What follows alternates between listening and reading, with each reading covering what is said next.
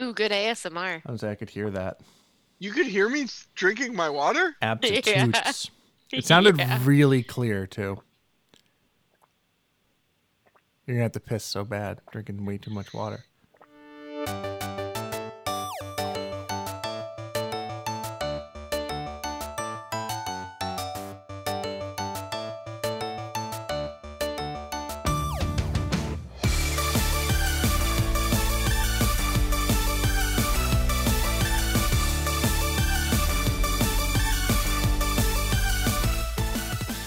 Hello and welcome to No Refunds.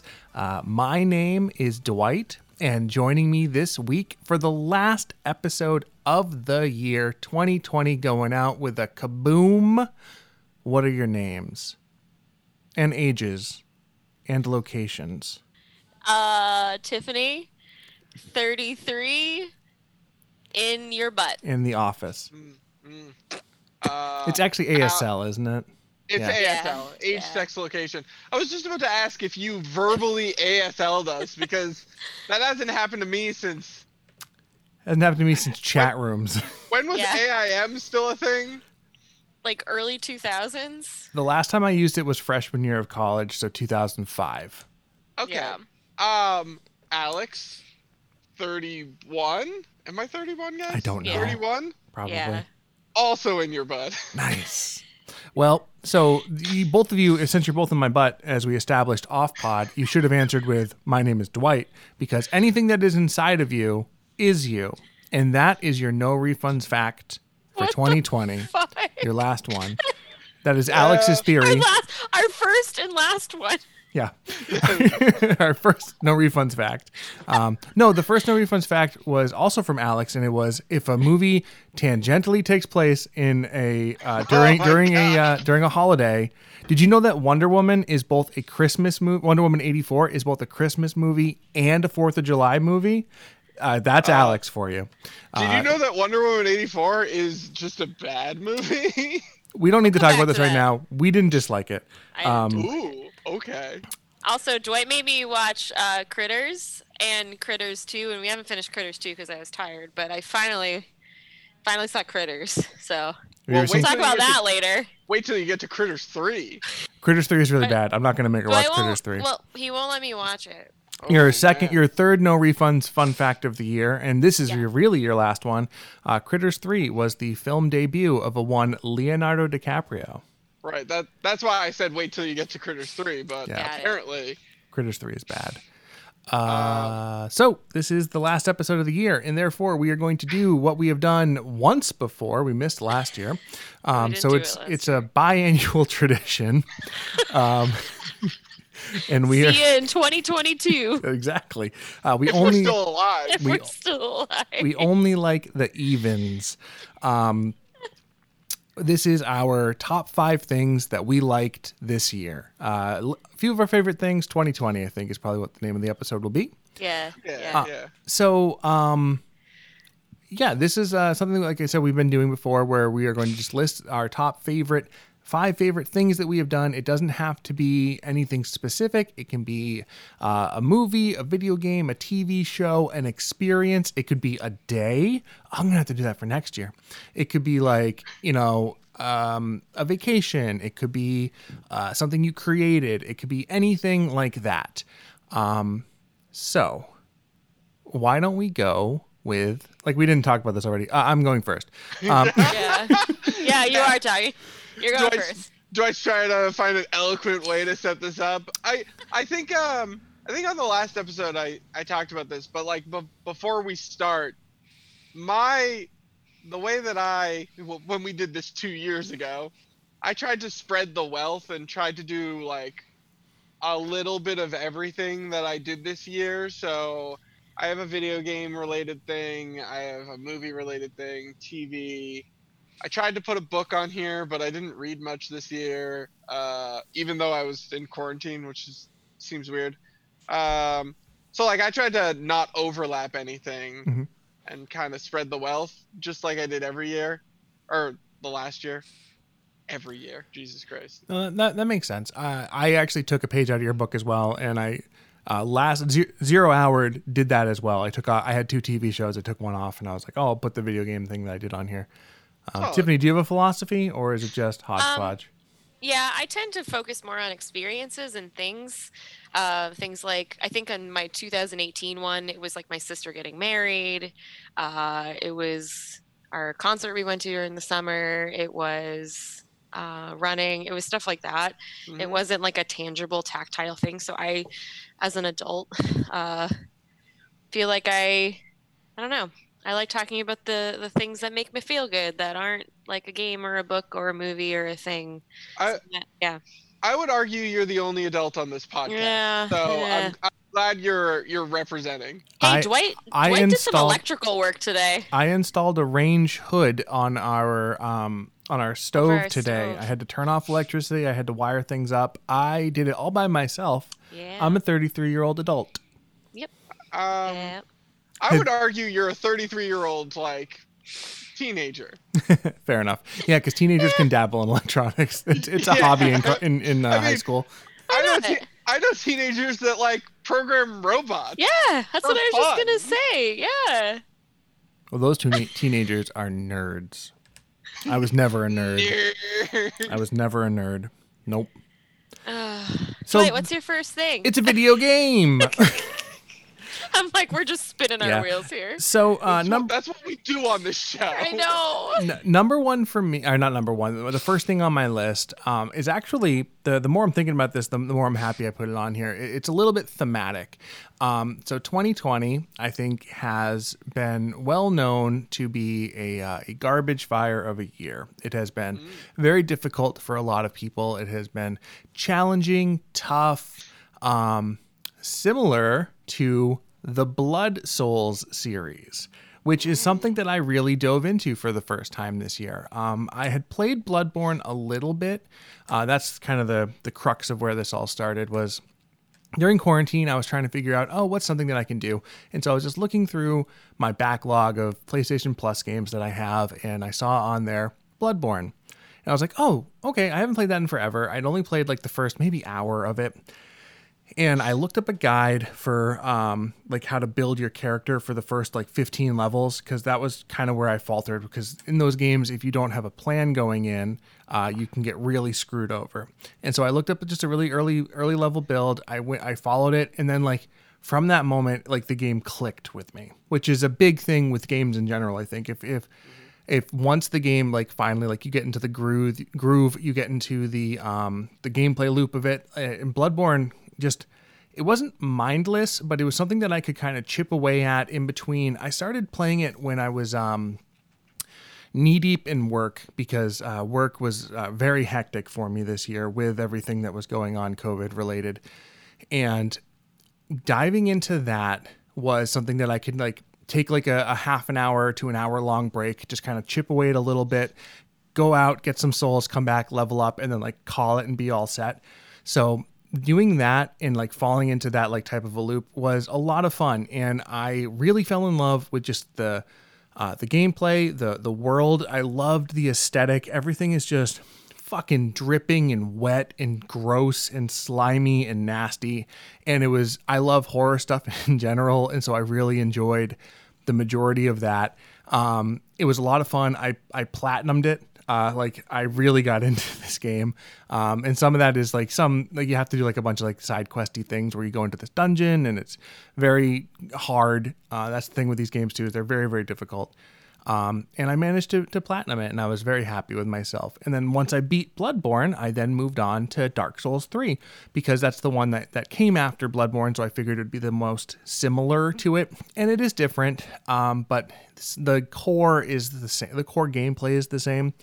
So I, I played through that. I beat it. I didn't platinum it, but I also enjoyed that. And I think there's something about focusing on something difficult while you are going through a difficult time is a nice way of just I don't want to say distracting yourself, but it's almost like an alleviation of all of the external bullshit where you can just Right. kind of focus on this one very incredibly hard thing that you can do. And um, I managed to beat Dark Souls 3 as well. And then I uh, shifted from there. I, I was like, you know what? I'm, I'm on the Dark Souls train. So I, I then went to uh, the Dark Souls remastered game. And at this point, it must have been like a month, a month to a month and a half in real time of like, these were the only games that I was playing. And uh, I only got about halfway through Dark Souls before I, uh, I burnt myself out finally on just the, the Souls style of games. Um, so I, I have I've taken a break and I probably will go back to it at some point. But the um the amount of time and just devotion that I put into these games this year was awesome. It was a lot of fun, and uh, it was something that you know helped distract in a in a difficult time. But the games themselves are phenomenal. Um, I haven't really talked about the games themselves. Um, very difficult bosses. Uh, the I yeah I, I just loved them. They were a lot of fun. I don't, I don't have much to say about the games themselves, just how they made me feel and it was uh, it was a really enjoyable time. There were lots of eyeballs. There was Tiffany yeah. dropping the the wisdom here. That game was so. I'm speaking specifically about Bloodborne. That game is so fucking gross to watch and listen to. I- I'm sure. and listen to. Everything's wet and damp and dank and full of eyeballs. I um weirdly enough, like I so friend of the podcast and friend of all of us, Brian is Yeah. really big into the Dark Souls series and um weirdly enough, I had one of the streamers that I watch had started doing a series on Dark Souls the original or Dark Souls remastered. He was playing through that in preparation for Demon Souls coming out. Mhm. And then he did a Demon Souls series when Demon Souls came out and he got his PS5. So I was like I was watching a lot of Dark Souls content, which is something that I was never really into. Brian and I played Dark Souls 3 together at some point, and uh, that style of game was never for me. But I find it fascinating to watch people play it. I, I, I don't like that kind of like really hard fighter game. Like, um, it, it's always a little frustrating for me. Um, but watching people play it was awesome. And then I asked Brian to play through Dark Souls for me on Discord so I could watch and ask him questions. So he was like telling me about the lore and all this stuff and I I find the world that they build and all that lore and stuff fascinating. But it's the kind of game that I would never really want to play myself. So I'm glad that you enjoyed it. I'm glad that you had a good experience with it. Yeah, the the lore portion of it was something that when I started playing it, I was like, nope, just just here for the gameplay. I don't care about the worlds. I don't care about anything.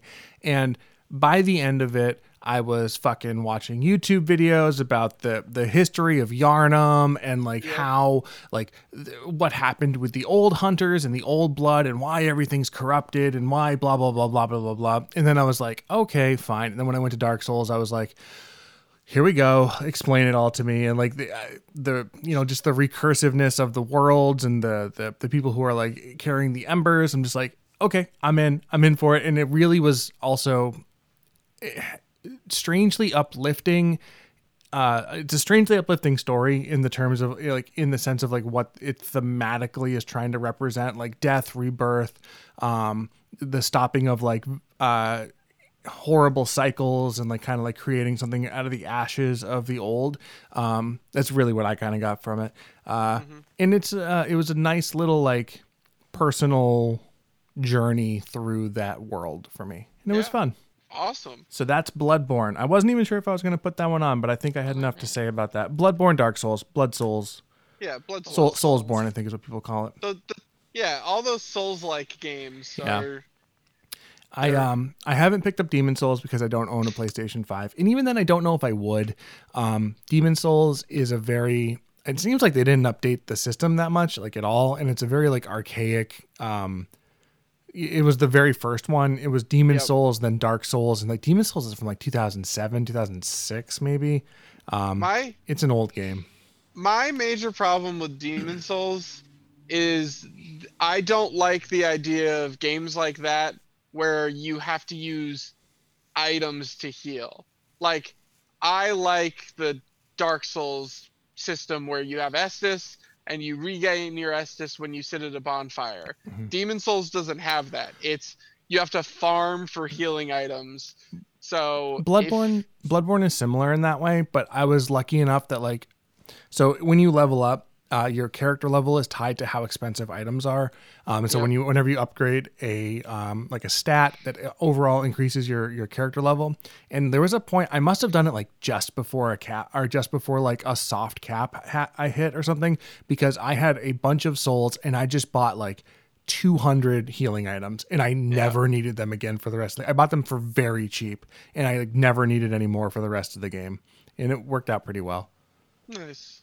So uh okay, that was uh my first one, Bloodborne. Um Tiffany, what is your five top fives of the year? Yeah. So you were. Ta- it was funny because you were talking about um, story and theming and immersing yourself in a world and all of that fun stuff.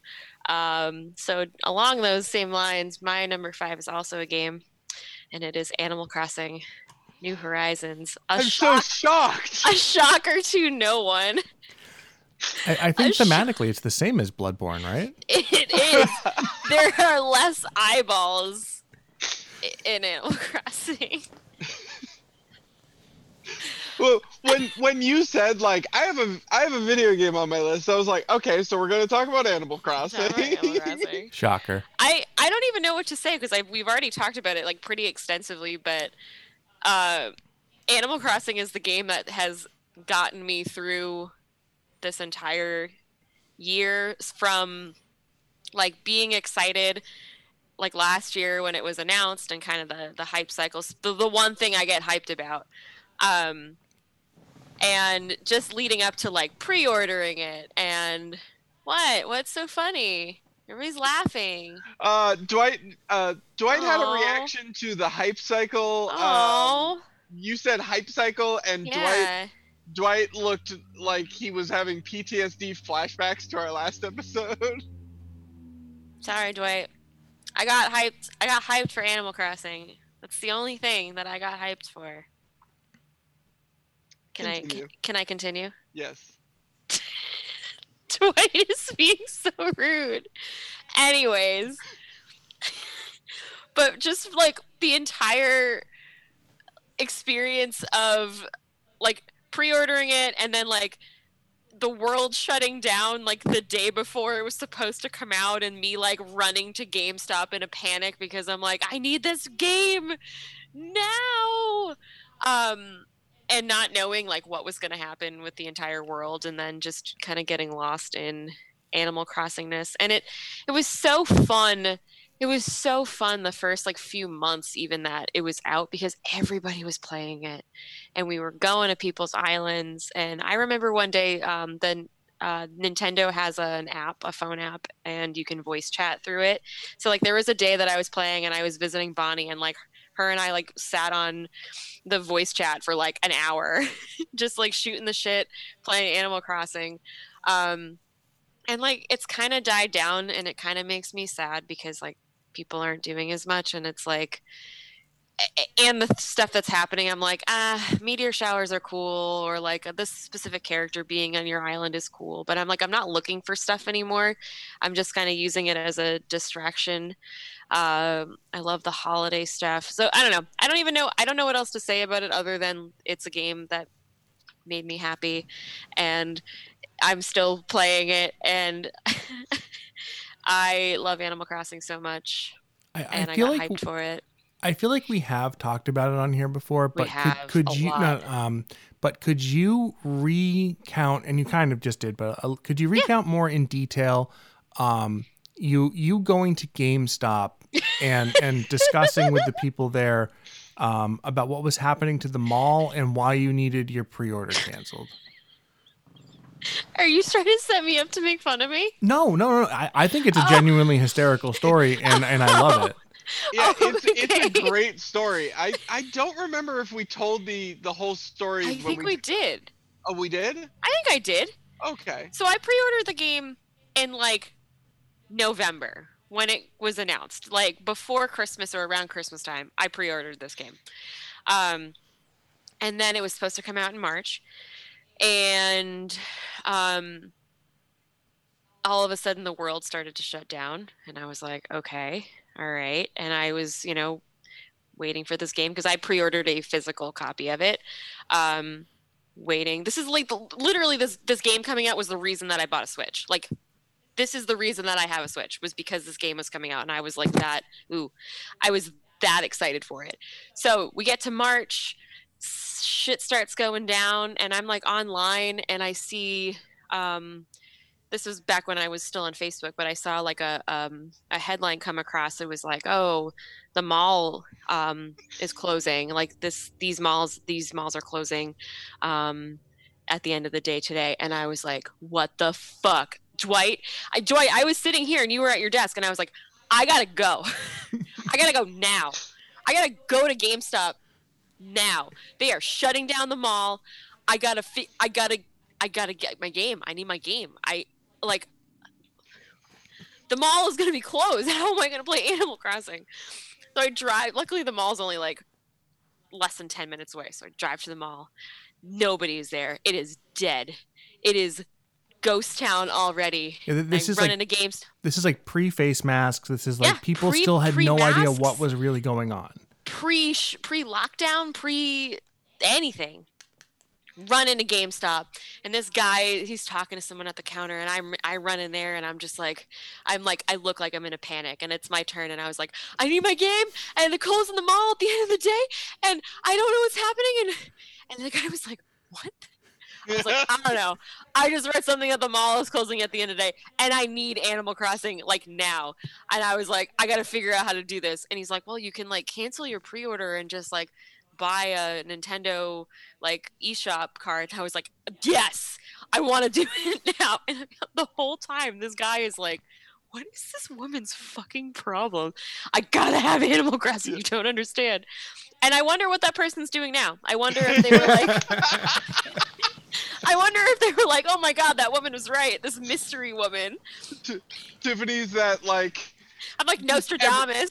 Every time she boots up Animal Crossing, she thinks of that guy working at GameStop where she's just like, huh, I wonder if uh I wonder how how he's doing.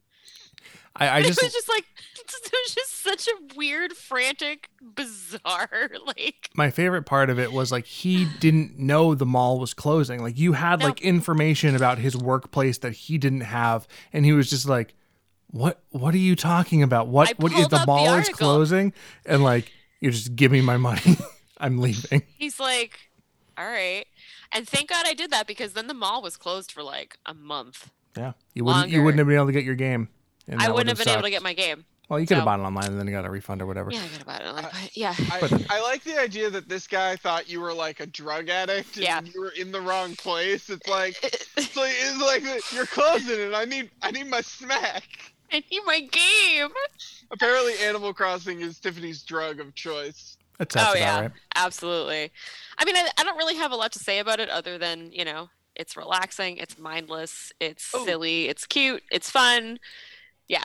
You, you know what's a thing that we forgot to do uh, this time around that Yeah. we forgot to do the last time we did this Yeah. is be prepared to reference episodes where we talked about the things in more detail. Oh yeah. Remember on the last episode we brought up a bunch of stuff and we were like, "Oh yeah, we talked about this on the podcast before. You guys can listen to some other episode cuz we don't know." Well, let's say that again. For for the Animal Crossing one, I would go back to probably the first one when we came back. Um, I would imagine that we talked about it with right Billy. then because it would have been right up there at the beginning, and Billy was Yeah. playing at that point too. So Yeah, that was back in April. So yeah, probably it's probably that episode. Go find that episode. Okay. yeah. yeah, because we had Yeah. one out in April. So Yeah. I mean, what I just I just like that we never we never change. No. No. no refunds. I'm excited. No I'm refunds excited. never changes. Uh, yeah, I was gonna say uh, they haven't updated the game in a while, other than events, and I'm like, there are things that I'm like, I feel like are missing, like, uh, like my Nook shop. I should have like six upgrades by now. Like, I should have. There's just things like that that I feel like are missing. I'm like, where's like the fortune teller shop, and where's um, I don't know. There's there's little things that I'm like, I, I don't know. I some of the quality of life stuff, like if I want to go to the buy like uh, vouchers to go travel to someone's island or or uh, a mystery island. It's like buy one, and it's like it goes through the whole like prints it out. And I'm like, I want to buy like six things at once. I want like there are some different, definitely some things in there that I'm like. every time I catch a bug or dig up a fossil, like I have all the fossils. I shouldn't have to go through the like, oh, I found a fossil. They're just little little things that I'm like, maybe maybe they'll update it, but I just don't think as many people are playing anymore. But maybe I'm wrong. If you're still playing Animal Crossing, uh, my Switch code is something that I don't remember. Three. Three. I do like I do like the idea that this year, almost this entire year, but mostly like this like spring through summer will be like forever remembered as well as COVID, but for everyone was in their house playing Animal Crossing. Yeah. Not Yeah. literally everyone, but but a lot of pretty people. much everyone I knew. It, it was definitely on the level of like Pokemon Go. Oh, like it, yeah. it was the thing that everybody in my sphere was talking about or playing or like I would log on to my Switch and I would have like seven people on, which I never do. It's always like one or two. Yeah. And there would be seven people and they were all playing Animal Animal Crossing. Crossing. And like I would see Absolutely. like memes about it. I would see comics people had drawn about it. Like this game was enormous. And uh, it's funny because Doom Eternal, I think, came out on the same day, which is um, cute. And I love how that was a little com- combo thing they did. So They're basically the same game. They're the same game. Mhm. Yeah, it's the same same. I I just like I miss those days. I miss the early quarantine days when we were all playing it and people were doing cool stuff and now I feel like I'm just like one of those weirdos that's still playing it. I miss the Like- weird optimism of the early quarantine days where it's like, it's just two weeks, guys. Uh, maybe, maybe four. Like, well, the- that's like what yeah, that's like kind of what was part of it. I also I want to just like the last thing I want to say about it is this the, this is the longest I've continuously played an Animal Crossing game. Usually in the past they've come out around Christmas time and then I play it through Christmas and like maybe into like March, April and then I kind of fall off. Um, but I've been playing it almost every day. I, I at this point maybe for like a half hour just to like do my little things and run around and put on a cute outfit and take a picture. Um, I'm not kidding. That's what I do. But I've been doing it almost every day since since the game came out. I think there's only been like maybe 10 days to 15 days that I haven't like logged on at all since the beginning of quarantine. So So in, in like nine and a half months, you've played it pretty much every day. yeah, I have like 300 over. I think I'm like 375 hours into it, which is not as much as other people. Like that's like nothing compared to what other people have. So That is awesome. it's the one game that I know more about than Dwight, which which makes me feel cool. It's I true. always love that. He's like, oh, well, this. I go, oh, well, that's that's Timmy and Tommy, and they do this. And then if you go talk to them, and then you bring them this, and then they'll go do this, and then and he's like, I what? I'm like, don't worry about it. It's fine. Sure. So yeah, Animal you. Crossing. That's my that's my number five. Animal Crossing. Yay. Perfect. Well, to round out our weird round of video game chats, uh, my video game that I wanted to talk about is something I don't know if I've ever talked about the game in depth on on the podcast. It's a game that I've loved since last year. Was it last year that I played it? I don't know. Was Half Life Alyx this year? Half-Life Alyx was this year. Okay. Half-Life Alyx came out in March, I think, right around the same time as uh, Animal Crossing, because everyone was Animal Crossing, and I just had my my VR headset on, and you know, I was trying to guess it. playing Half-Life. No, so the game that I want to talk about is Celeste, because I finally went back um, and I beat like a hundred percent every level in Celeste this year.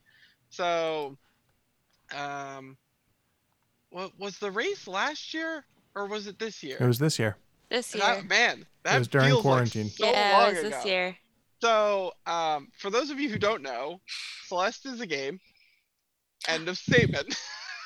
um, oh, Celeste is a 2D platformer that came out, uh, I want to say in 2018, but that could be wrong. I think it came out in 2018. Uh, it was developed by a small group. Uh, the company was called Matt Makes Games. The main creator is called Maddy Thorson. Um, and she uh, developed this game and the scores by Lena Raine, and it's just a really fun 2D platformer. I played it for the first time, I want to say last summer, and then this summer when I was doing my uh, my annual charity stream, I was like, you know, it would be fun to actually like beat the game.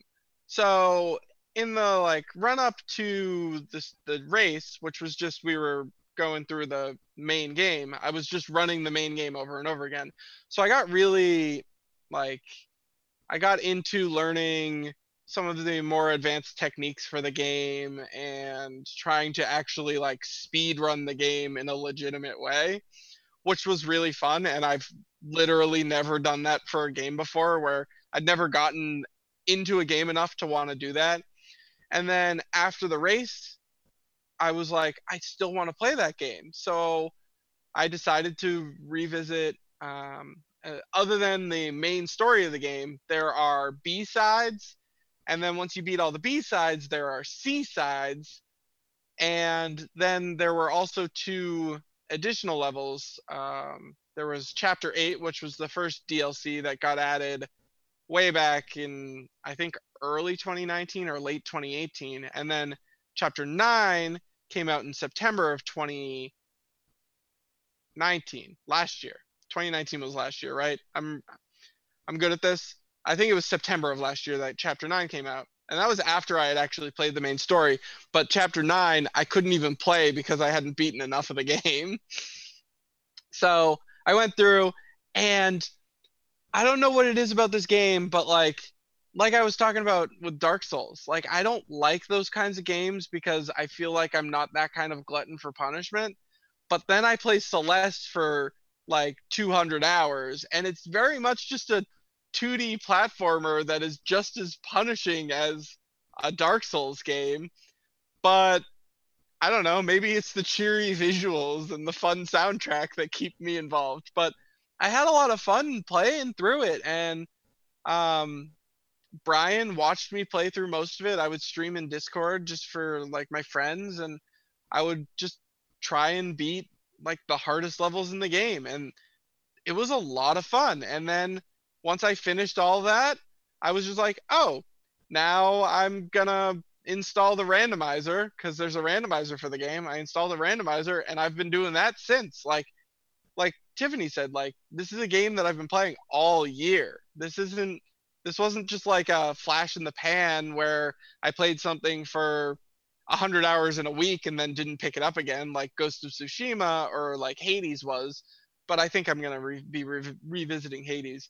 But like this is something that kind of defined my year because I just I was always playing it. It was kind of my fallback game where if I didn't have a game to play, I just boot it up and play it. So um I and I also have really fond memories of the race this year, which was a lot of fun. And you guys were involved mm-hmm. in that, which was a lot yep. of fun. So uh, that's kind of why I wanted to talk about it. Also, what Dwight talked about with Dark Souls kind of applies. Like, this game is all about like struggle and one of the first things they say to you in the game is you can do it and like that's kind of a big theme of 2020 for like a lot of people it's like you can you can make it through this year. It's like you, you can make it through this level, you know. Um, and I feel like that uh, parallel to real life kind of you know was very apparent to me while I was playing it and very enjoyable. I loved the stream. That was my first experience. And I already said this before when we talked about Celeste on the podcast, whatever episode that was.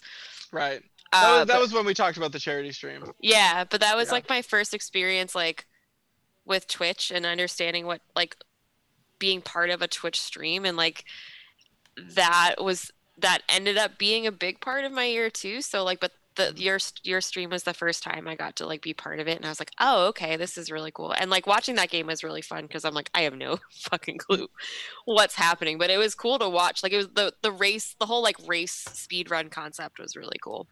I I've always like I've always been mildly fascinated with the concept of speedrunning and where it came from because um up until I started watching GDQ, which was in like 2016, I was I always kind of heard about speedrunning, but I was just like I don't understand why or what it is and like it's something I've thought about a lot since I've started getting into it and I I was trying to think of like in in the advent of gaming, gaming used to be about like the dick measuring contest, if you will, was high scores. And then games kind of steered away from high scores and became a little more abstract than that. So this was the way of people being able to measure like how good you were at the game to a certain degree. It's uh, how quickly you can finish it or how quickly you can finish it with meeting certain requirements which i think is a really fascinating concept it's a way of bringing those leaderboards that used to be on the like front of every arcade cabinet back into gaming you know it's a good point actually so think about that I, I know that that's kind of tangential to what i was talking about but like we did do a speed run and that was yeah. fun and i we've been trying to because of how much fun we all had with the race this year, we've been trying to think of other games that we can do like a race for next year and like who might want to be part of a race. But I think the one thing that we'll have to stick is Tiffany commentating. Yeah, yeah. I want to commentate again. I'm a big Twitch girl now. I have I have power in chat, so I'm excited. I love that. I'm I'm in. But yeah, I if I haven't said it enough, everyone should play Celeste. It's amazing. I I like Celeste a lot, so that's a solid solid answer. And I know you played it a whole bunch this year, so it it was a lot of fun. Um, watching you all prepare for that because like there was a couple times where like i popped into discord and like everyone was like practicing individual things and um it was it was a learning experience for me because um, I've I've never really commentated anything, and uh, the one thing I learned about it is. Uh, unless you are the Tiffany position, which is the color commentator there to have fun, uh, you really need to know what the fuck you're talking about. And I did not, um, so that was fun. it was uh, it was an enjoyable game though, and it was a yeah. lot of fun to watch you guys do it. I'm wearing a shirt that says "No one knows what they're doing." It's true. So no one knows what they're doing. And I I, I want um, everybody who was in that speed run to submit their times and to get onto the leaderboard because I know Brian did it and he was in the Brian top did. thousand for a while. Mm-hmm. Um, yeah, and I feel like Brian you could did. probably get up there too, Alex, and that would be so cool. Like speed running in general is something that I've always like um, casually wanted to do and like I've looked into like a few games like oh that could be fun like I really like Super Mario 64 and like I've I've done like routing for it and stuff like that. Where I'm like, oh, maybe I can get like sub 20, and that would be a lot of fun. That's something that I'm thinking about maybe doing, um, especially with playing Super Mario 64 again this year. Um, but so I I think speedrunning is a really cool community and a really cool yep. um, way to engage with the games. Like just these this other layer of how to play outside of the uh, initial rules in the game is really really cool to me. And I love that um communities or, or, game developers are embracing the speedrunning community to the point where I know Celeste implemented a lot of like speedrun modes or like ways that it's easier for the the runners to to do it. Um, I just picked up uh, it was on sale for Christmas stuff. It was um, the new Castlevania game, but it's not Castlevania. It's like Bloodborne. No, um, blood, Bloodstained, uh, Bloodstained. Blood stained. Yes. Um, specifically the Ritual of the Night or the Yep. the the one that's like Symphony of the Night. Um, yes. And there's straight up just a speedrun mode. Like it's so cool that like they they have implemented these types of things going forward and I really love that, you know, the communities for those are so embraced by the developers um for the most part. It, it's fantastic. Yeah. I um I I want to submit a time for Celeste and I fully plan on it at some point. My goal was to get sub 1 hour and then submit a time and I think weird side tangent that I'm gonna go on. The Connor, my nephew, Coco, mm-hmm. he really likes watching the streamer Zebra Gamer, and he started watching Zebra Gamer play Celeste because I told him I really liked Celeste. and he came over one day and he was like, "Hey, uh, hey, Awax, are you playing Celeste?" And I was like, "Do you want me to play Celeste?" He was like, "Yeah," and I was like, "Sure." So I just like booted up the game and started a new fresh save file, thinking like, "Oh, I'll show him how to play, and maybe he'll want to play, and I'll let him play and try." But he just sat like he didn't even he didn't even sit in my lap. He just sat right next to me and watched me play, and he goes, "Just play." and then he would ask me not to skip certain cutscenes that he liked. And I put in a time. My final time was one hour and two minutes. Holy but he shit! Made me, but he made me watch like all the cutscenes. So I probably had a sub one hour, and I was so disappointed, but also so happy at the same time. That's awesome. That's awesome that you casually did it. Like that's Yeah. the, that's the cool part. I I think a lot of it, and I think it's one of my favorite things about the game. It's that going back and doing the easier stuff, like the main game, after doing chapter nine, which is called the farewell, it feels so much easier. It's I remember when we were prepping for the race, we were all like, "I'll be happy if I have less than 100 deaths." And when I say we all, I mean me and Brian, who were the two that had the most experience with the game and were taking the race the most seriously. We were both like, we want less than 100 deaths and brian had like a lot less i think i think he put up like 50 deaths or something and i had i think i had 70 something i, I think that's what it was but this time around i had like 40 and i was and i was just like man that could have been better It's so funny just seeing yourself level up like that and like knowing you Yeah. could do better. It's awesome. It it's so good. I like this is the first game that that has ever resonated with me like that, and I can't wait for another game to hit me like that. Huh, that's awesome. Love I'm. I'm glad that you enjoyed Celeste. Yeah. Yeah. Moving to- on Coming back to you. to number four, we will. Four, uh, four, four, I mean, four, four. These aren't in a specific order, but They're really no. not. They're they're Yeah. not in any order, but you know, just for the sake of number four. Um, yeah, just, just like you're probably gonna put in uh, time codes or something. I would imagine. Um, Yeah. My number four is the TV show that I feel was the most enjoyable, the best watch, and arguably the biggest surprise for me this year. Uh, Tiffany and I really got into What We Do in the Shadows, Ooh. which is a comedy show on FX. Um, yeah, FX, not FXX. FX. Uh, and it is a not continuation, but it's set in the same universe as the Taika Waititi, Jermaine Clement movie of the same name, What We Do in the Shadows, and it follows the lives of four vampires living in um they are living in Staten Island and in New York. Staten Island. Staten Island with hours to beat and Ashley Street. Street. Um, and it is it's a mockumentary style uh, comedy show, and it is fucking hilarious. Uh, the the worst thing about the show is that there's not enough of it. There's only ten episodes per season, so there's only twenty episodes right now. Um, Tiffany and I started watching. We watched I think an episode last year, and we were I like, think okay. we talked about this on the podcast briefly. We I definitely, like. yeah, we have. We, Oh, okay, we- okay. it took us a long time to find a place to slot in what we do I in the shadows. Yeah. yeah. Um, so now that's why I'm going to gush about it here at the end of the year. okay. Um, so we had watched. all, it's all coming back to me. I'm like, this feels familiar. yes, it, it is very similar, or very. Uh, the, conversation is kind of the same. Um, so we watched like an episode last year, and it was very funny, but we just never stuck with it, which I think happens to a lot of things. Like you'll watch one episode and you'll be like, okay, great, I, I know to come back to this at some point.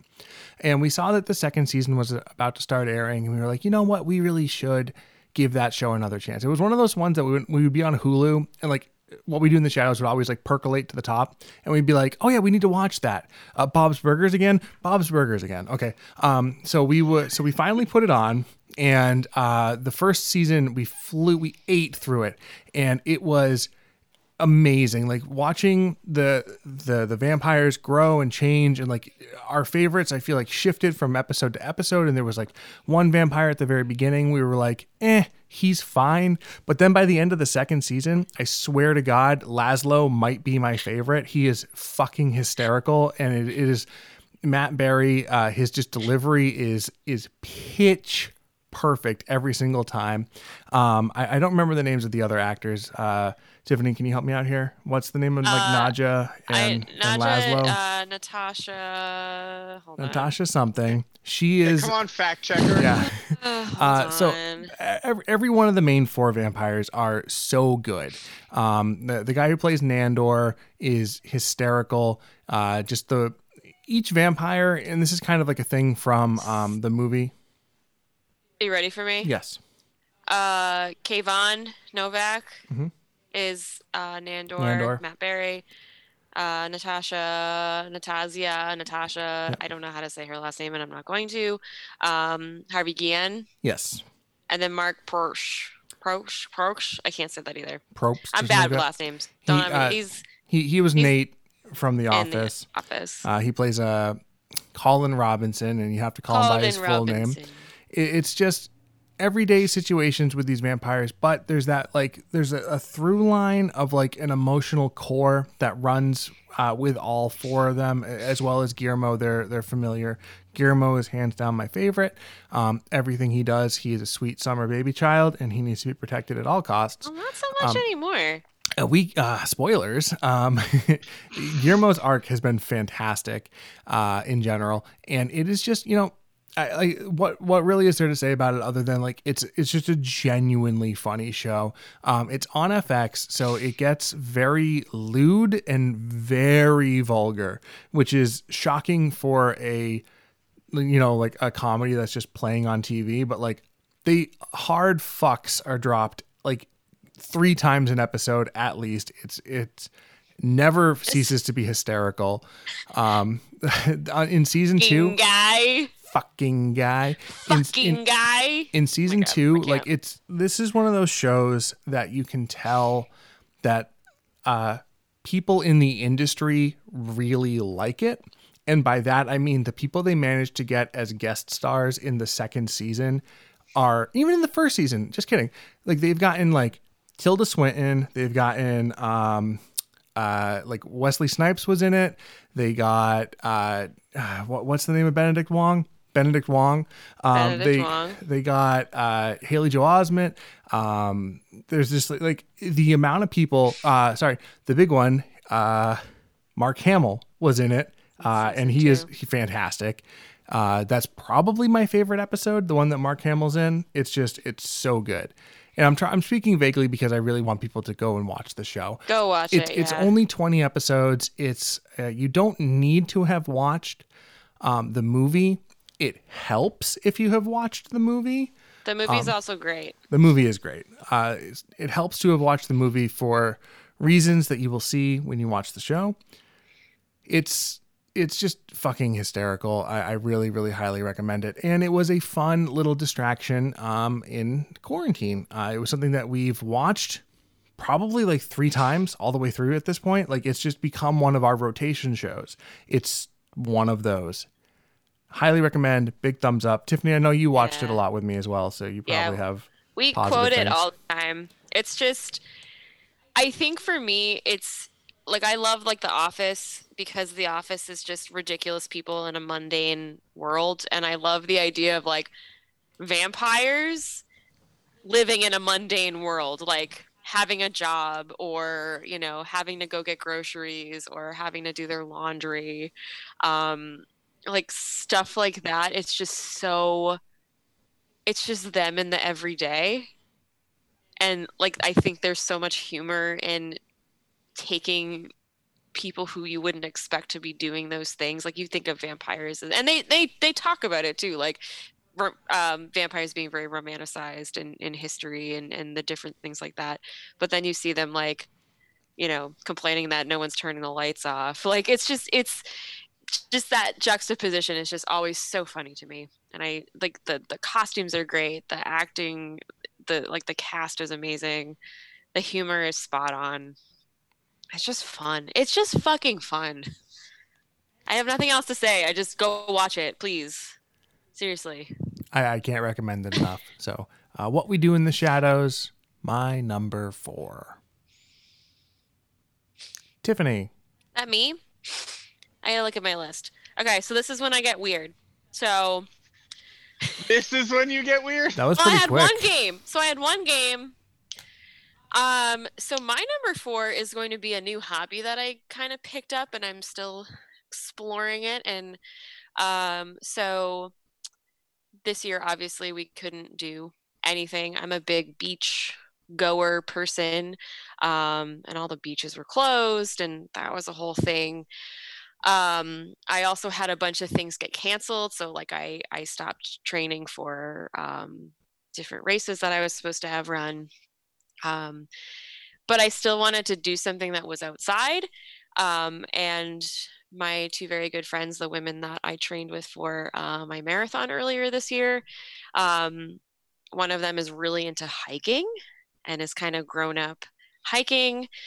Uh, so I spent a f- good chunk of weekends this year hiking, like hiking boots, covered in DEET, hiking backpack, peeing in the woods, like hiking, not just like, oh, let's put our sneakers on and go for a jaunt on the rail trail. It was like, we're in the fucking woods. Like I saw bear tracks. Um, and it was something that I never expected myself to enjoy. I'm going to tell the story that Dwight loves because it makes me feel like such a loser. Uh, when Dwight and I started dating, Dwight's a Boy Scout or Eagle Scout or whatever. Eagle whatever Scout you are. motherfucker. Show him the respect that he has earned. Whatever. You're one of those those things. Um, so when we started dating, um, you were like right on the the verge of like getting your Eagle Scout, so you were like still kind of in it. Um, You helped me with I- my uh, Eagle project. I did help you with your Eagle project. Um, so I remember there was one day we were walking uh, one of the parks near your house, and there were trails. And I'm like, I got my shorts on, and like, you know, I'm like 50 pounds lighter, so I got my little short shorts and my flip flops, and I'm all cute. And I'm just with my boyfriend, and I'm, you know, we just started dating, and we're in the woods, and I'm freaking the fuck out because I can hear stuff, and I don't know where I am. And Dwight's like, You're on the trail. There's markers. There's a trail. There's a path. You're fine. That's a snake. That's a chipmunk. It's fine. And i was like i can't do this. I gotta go. And we literally turned around and went back out. And i was like i'm i can't be in the woods. This is too scary. I hate it. Can I just say, we we weren't in the woods. We No, we know, had we had I- not made it to the woods yet. No, we we, we had made, we were maybe like fifty, maybe hundred feet into this like well marked public trail with a bunch of other people walking on it, and Tiffany was like, "I can't do it. I can't do it. We're done." Like she's saying not an woods, I'm thinking like trees. No, it was like No. tall grass. It was still like tall grass with a with a Oh, with no. a with a uh, with a sun mowed. still Yeah, hey, the sun was still shining with a like mowed through- like path there was in front not of coming us. through the trees it was like we were yeah if was- if I learned anything from Pokemon, you don't venture into the tall grass. we were on Route One. Like we were like there was it was the main s- spots. There was no. We were next to the tall grass. We did not go into the tall grass. Oh, okay, okay. anyways um so yeah i'm not a woods person i'm a like put some sunscreen on hang out in my bathing suit at the beach kind of person Ugh, like eh. i know i know i know i know It hurts me.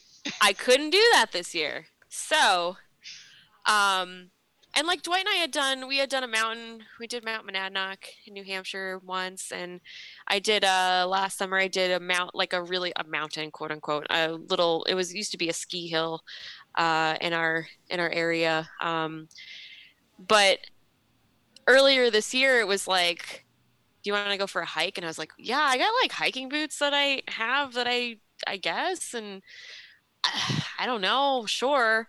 Um, and like, I don't know if it was just because there's nobody out there.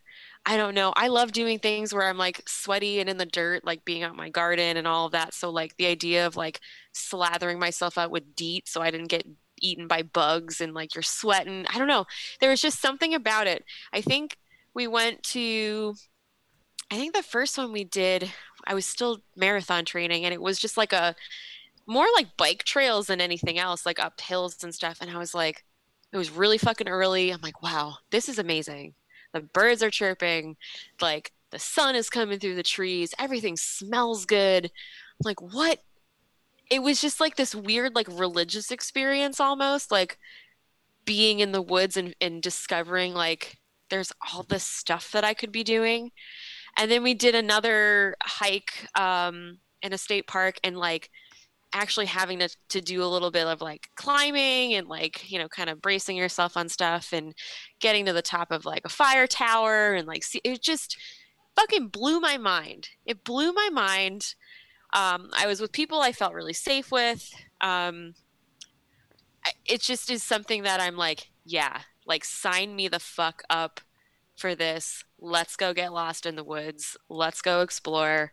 Um, I'm actually preparing for a New Year's Day hike um, with these same friends, so I'm really looking forward to it. Like, I don't know. I don't know how else to describe it. This was my weird hobby that I picked up, and I'm really looking forward to doing some more stuff next year. I just got Dwight some hiking boots for Christmas. Ooh. I know, and I'm hoping to like kind of bring it back. I'm very it back excited for them. I, I've had the same pair of boots since I was 14, and it was time for some new ones. So I'm very excited for my new boots.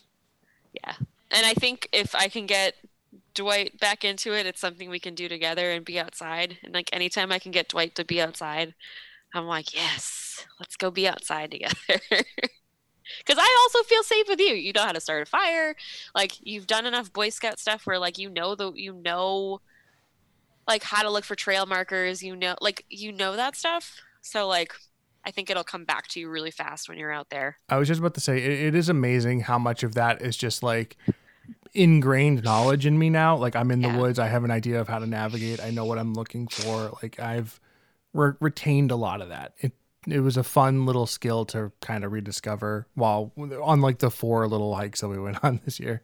Yeah, yeah, and and you said a skill. It's like something that I'm really excited to kind of have in my back pocket a little bit, and uh, like it's something that is kind of neat because you can like start doing bigger mountains or a longer trip or like there's like always like a next kind of thing and there's so much stuff to do around here in New England like there's so many different little day hikes and and mountains and all that so like it's kind of cool. So I don't know. I don't know where it's going to go. It's just something I fell in love with this year and I'm you know, something else crazy to do when running kind of failed me because everything got canceled.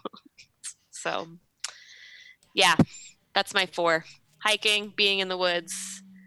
I think I said I live in the woods now basically for the entire year. So yeah. Told you it's getting weird now. It's weird now. So Tiffany's number four, hiking. Hiking in the woods. Alex, um, I think you said you only had the one, so I will continue. Oh wait, no. Yeah, no- yeah, number four. My, my entire list was just that one thing. I'm I'm just here to listen to you guys talk for the rest of the episode. Um, which is just you know for a change of pace from the normal episodes where I just talk at you guys. Um, so my number four, in keeping with the not theme that Tiffany had, but with what Dwight did, I'm just basically gonna copy. If I have something on my list that kind of matches Dwight's, I'm just gonna do that because I know nothing that I have will match Tiffany because Nope. like I said, Tiffany's the only adult. No. this well, then you're screwed because my next one matches Tiffany's one to one. I'm the most well, I'm the most well-rounded. shit. I'm just Um, well-rounded. I I'm the most round, so Wrong. That's that's Ah. fucking wrong. Have you seen my Yeah. belly? It is a perfect sphere. I'm the second most round at this point. I I I can't have lost my like placement in the most round category. I I at least am number two. yeah, you were there's definitely no- equal to where you There's were. There's no way I am lower on the list of roundness than Tiffany. You may be. I I must be number two. Come on, guys. We're tied for two then, because I'm looking pretty round. So my number four is a TV show, because Dwight talked about a TV show.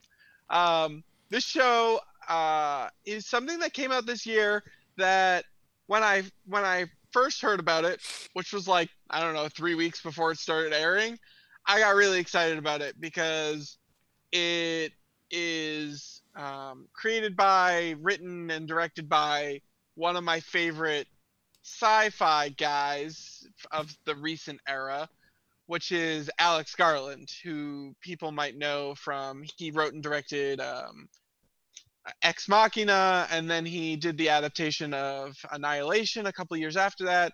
So this is a TV miniseries that came out on, I believe, also FX. Correct me if I'm wrong, but I believe it was also FX.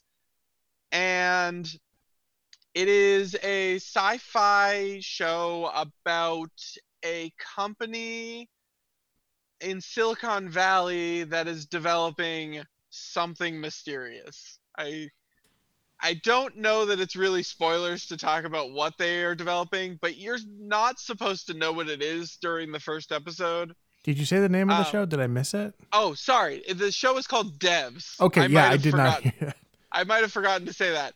So the show's called Devs. It stars this actress who I don't remember how to say her name, but she plays a character called Lily Chan.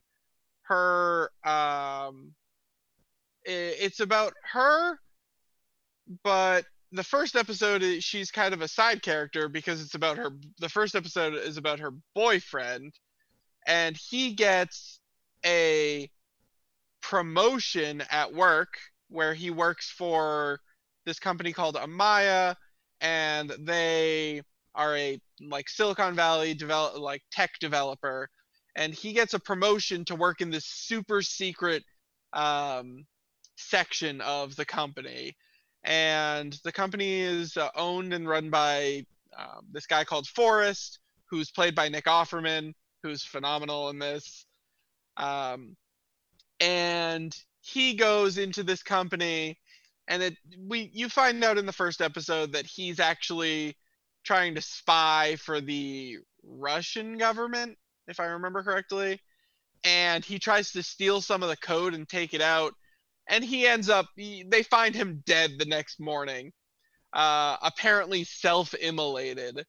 And then it's about the the rest of the show is about her trying to figure out what happened while also figuring out like coming across like more weird stuff. And then she ends up getting promoted to this secret team and she starts figuring out what they're doing.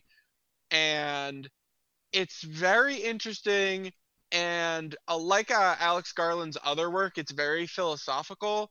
Um, this one is more about um, kind of fate and destiny and if the future is deterministic which which is to say like the moment we're born everything that we're going to do for the rest of time is out of our hands. It is already set in stone uh, or if we have free will. That's kind of what the basis of the show is about and it's told from a very um, mathematical and scientific point of view where they because they're they're programmers they're talking about programming things so it's very eloquently put um, especially when uh, i can't remember the guy's name Steven henderson i think might be his name he's um, a short bald like McKinley, actor. Ste- Stephen McKinley. stephen mckinley That that's the name of somebody who's in the show.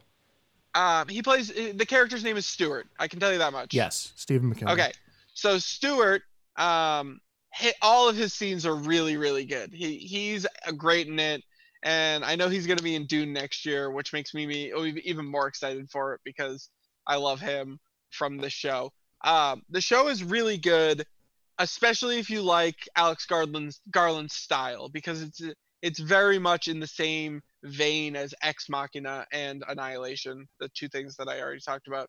Um, but I know a lot of other people have problems with his pacing because his stuff kind of stews in this like philosophical realm and likes to just like focus on conversations instead of progressing plot sometimes, which I really enjoy, but um, other people might not. I freaking love this show. It's one of those shows, kind of like uh, Haunting of Hill House. I finished it and then immediately watched it again because I was just really wrapped up in the characters, what they were talking about.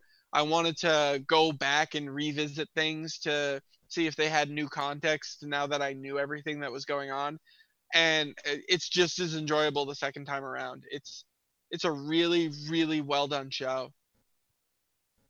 Miniseries actually, not show, miniseries. I, I remember seeing the uh, the advertisements for this show, and it looked uh, very interesting because I'm a big fan of Nick Offerman. a little bit sad that apparently he's not in it that much, or at least his character. Don't, don't you don't need to answer. Um, but uh, it's one of those things where it, it just never I never found the time for it. But it sounds really interesting now. So knowing that it's a like it's just it's only eight episodes right so it's eight episodes and yeah. done uh, that's uh, very interesting to me so I'm, I'm all for that i think that's been a um a, a, trend this year. There's been several mini or limited series that are like just eight episodes or ten episodes, and it's like, boop, we're done. This is yeah. the story we want to tell, which um, I really appreciate and I like. I think that you know Hill House has kind of maybe started that trend, or I might be wrong on that, but that's the first one that I actively noticed, I, and it's it's happening more and more, which is phenomenal. I I don't know that it's happening necessarily more often but it's happening on more networks than it used to because certain networks used to be known for doing limited series. It used to be like AMC and HBO were like all limited series. Now you're constantly getting it or, or, like also Netflix did a lot of limited series before and they still do, but now you're getting it from like kind of more mainstream networks like like FX, like Fox does limited series now, and you're just like, what? I watched a limited series recently that was ABC, and I was like, I thought ABC only did shitty sitcoms. Um, so like, I I guess I don't know. I don't feel like it happens more frequently, but I feel like it's more places, which might be the same thing. Um, but like I feel like they've spread the wealth more instead of just me watching HBO all day for their limited series. Now I have to go everywhere, which I like. It, it's been a really I I've always loved limited series, kind of like um I've always loved short run comics where where they're just like this is a this is a five issue run. That's the whole story. That's it. And I've always loved that. Um same thing with anime. Like I I never got big into long form anime with like even DBZ kind of bores me where it's just like, "Hey, we got 300 episodes. Watch them all." I want to watch 26 episodes of anime and love every minute of it. Um, so limited series, I feel like are always really great for me. Um, and this was one. This I watched it week to week, I, and it was right at the beginning of uh, quarantine that it started. I think. I think the first episode was right before quarantine, and then the second episode was into quarantine. So I would watch it right when it released every every week, and it's it's really good. I I was actually really surprised when I talked to my friends and nobody else watched it. I was like, oh, okay. I guess I was the only one. You should all go watch it now. I remember seeing advertisements for it while we were watching What We Do in the Shadows. So yeah it's an FX show, so it makes sense. Very cool.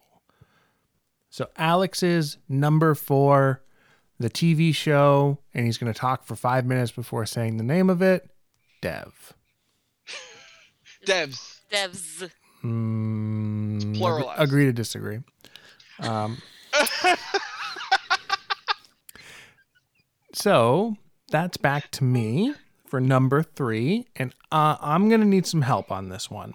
So yeah, I'm gonna yeah, so I'm gonna reach into my bag of tricks and I'm gonna call in to a very big special guest. Everybody get ready as I'm gonna bring her in. Uh, Tiffany, can you help me with this one? Um, it's me. Hi. Yeah, we, I fooled you all. Um, I was so confused as to what was happening. I thought you were about to pull a person out of your ass and like put them on the chair next to you and be like, Just "Here's me. the person." It wouldn't have Just been a person me. though. Then it would have been I would have pulled myself out of my ass, and then it would have become another person. right, right. That's how babies are born. It would have it would have been me or Alex coming out of your butt, like because we were we were you in your butt. Yes. At the beginning of this episode, and then you would have pulled us out of your butt, and then we became our own person. So in January of this year, Tiffany and I said, Tiffany, you know what you should do? You should run a um, a full ass marathon. Full But- ass marathon. But Tiffany, if you're Yeah. gonna run a full ass marathon, are you just gonna run it? You're not gonna run it just down the street. No, no, no, no. What what what what, what are you gonna do? Uh, I said if I was ever going to run a full marathon, the place that I would want to run the full marathon would be in Walt Disney World in Florida. Yep. So we went to Montana, and Tiffany ran. Just kidding. No. we went to Walt Disney World uh, in January, and Yeah. it was a ton of fun. Tiffany got to run her marathon. She can regale you with that story. I will tell you. Um, I got to go to the planet of Batuu, um, where I had a as close to a religious experience as I possibly could have had when I picked the purple kyber crystal to put into my peace and justice, peace and justice, justice and defense, defense and protect, protection and defense into my old lightsaber that I salvaged scrap from right under the nose of those fucking Imperials. They can go straight to hell, the First Order. And I I created a lightsaber and uh, I've never uh, that was the last time I felt alive and um it's been a sad year for me, guys. I'm just kidding.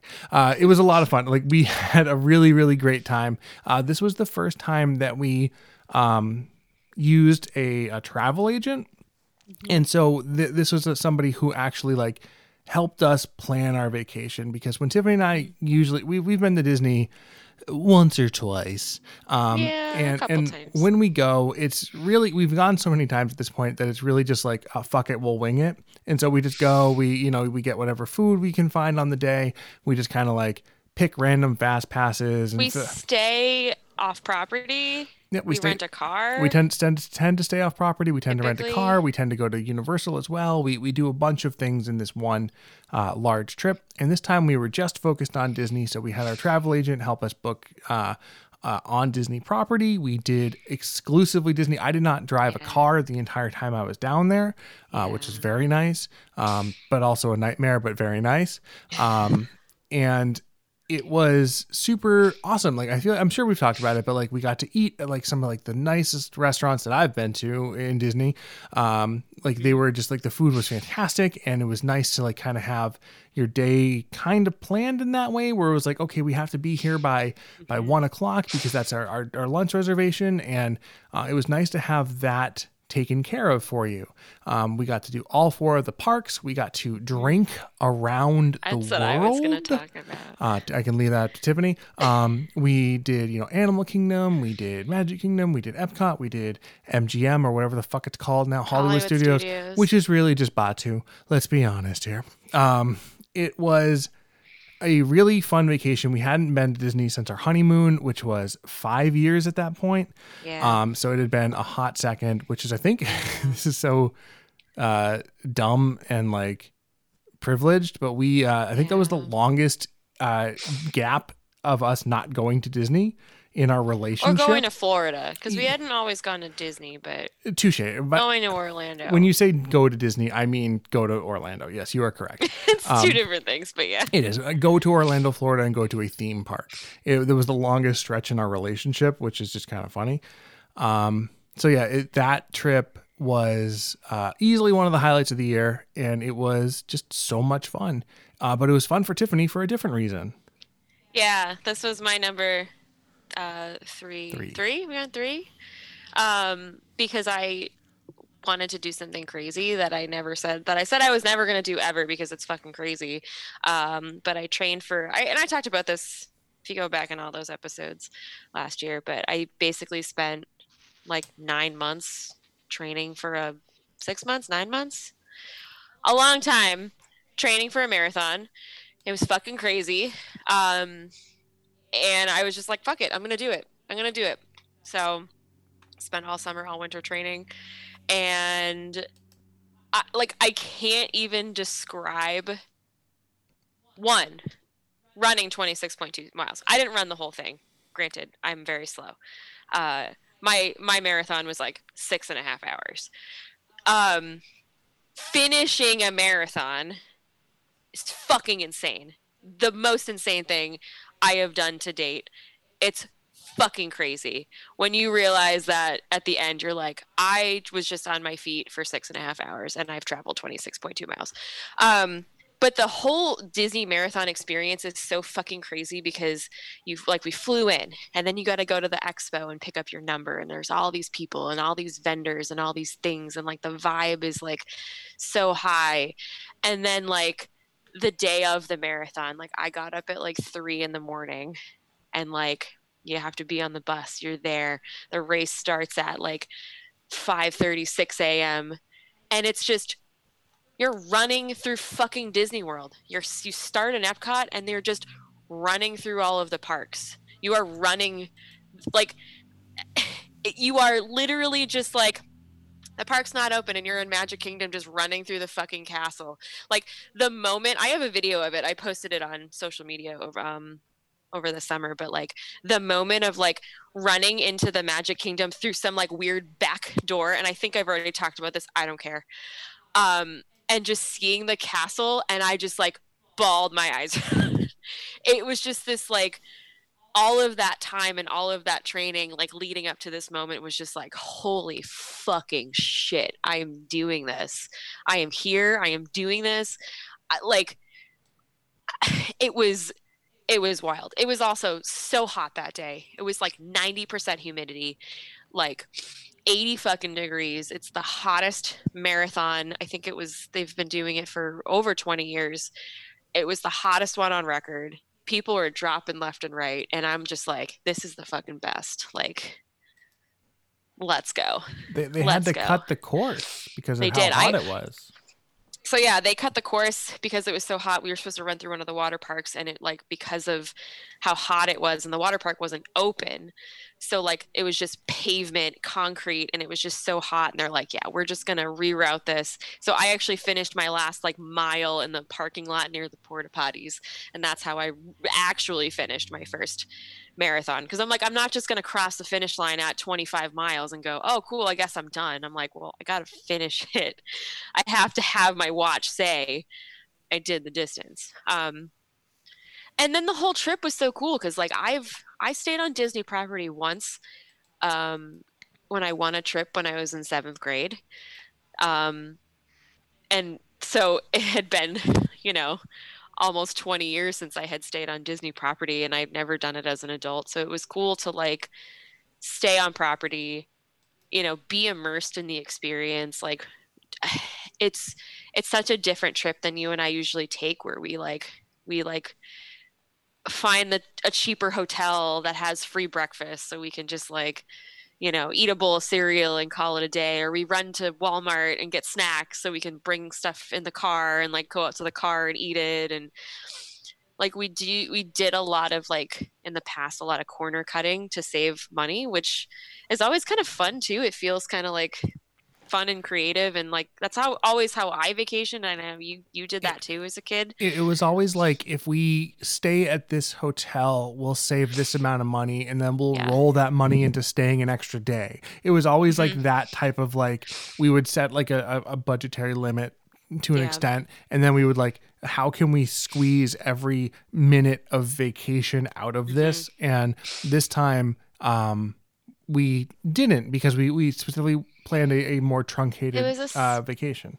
And it was a special trip. It was a trip for marathon weekend and it was like a big deal and it was just fucking cool. How many times did I cry? Like every night?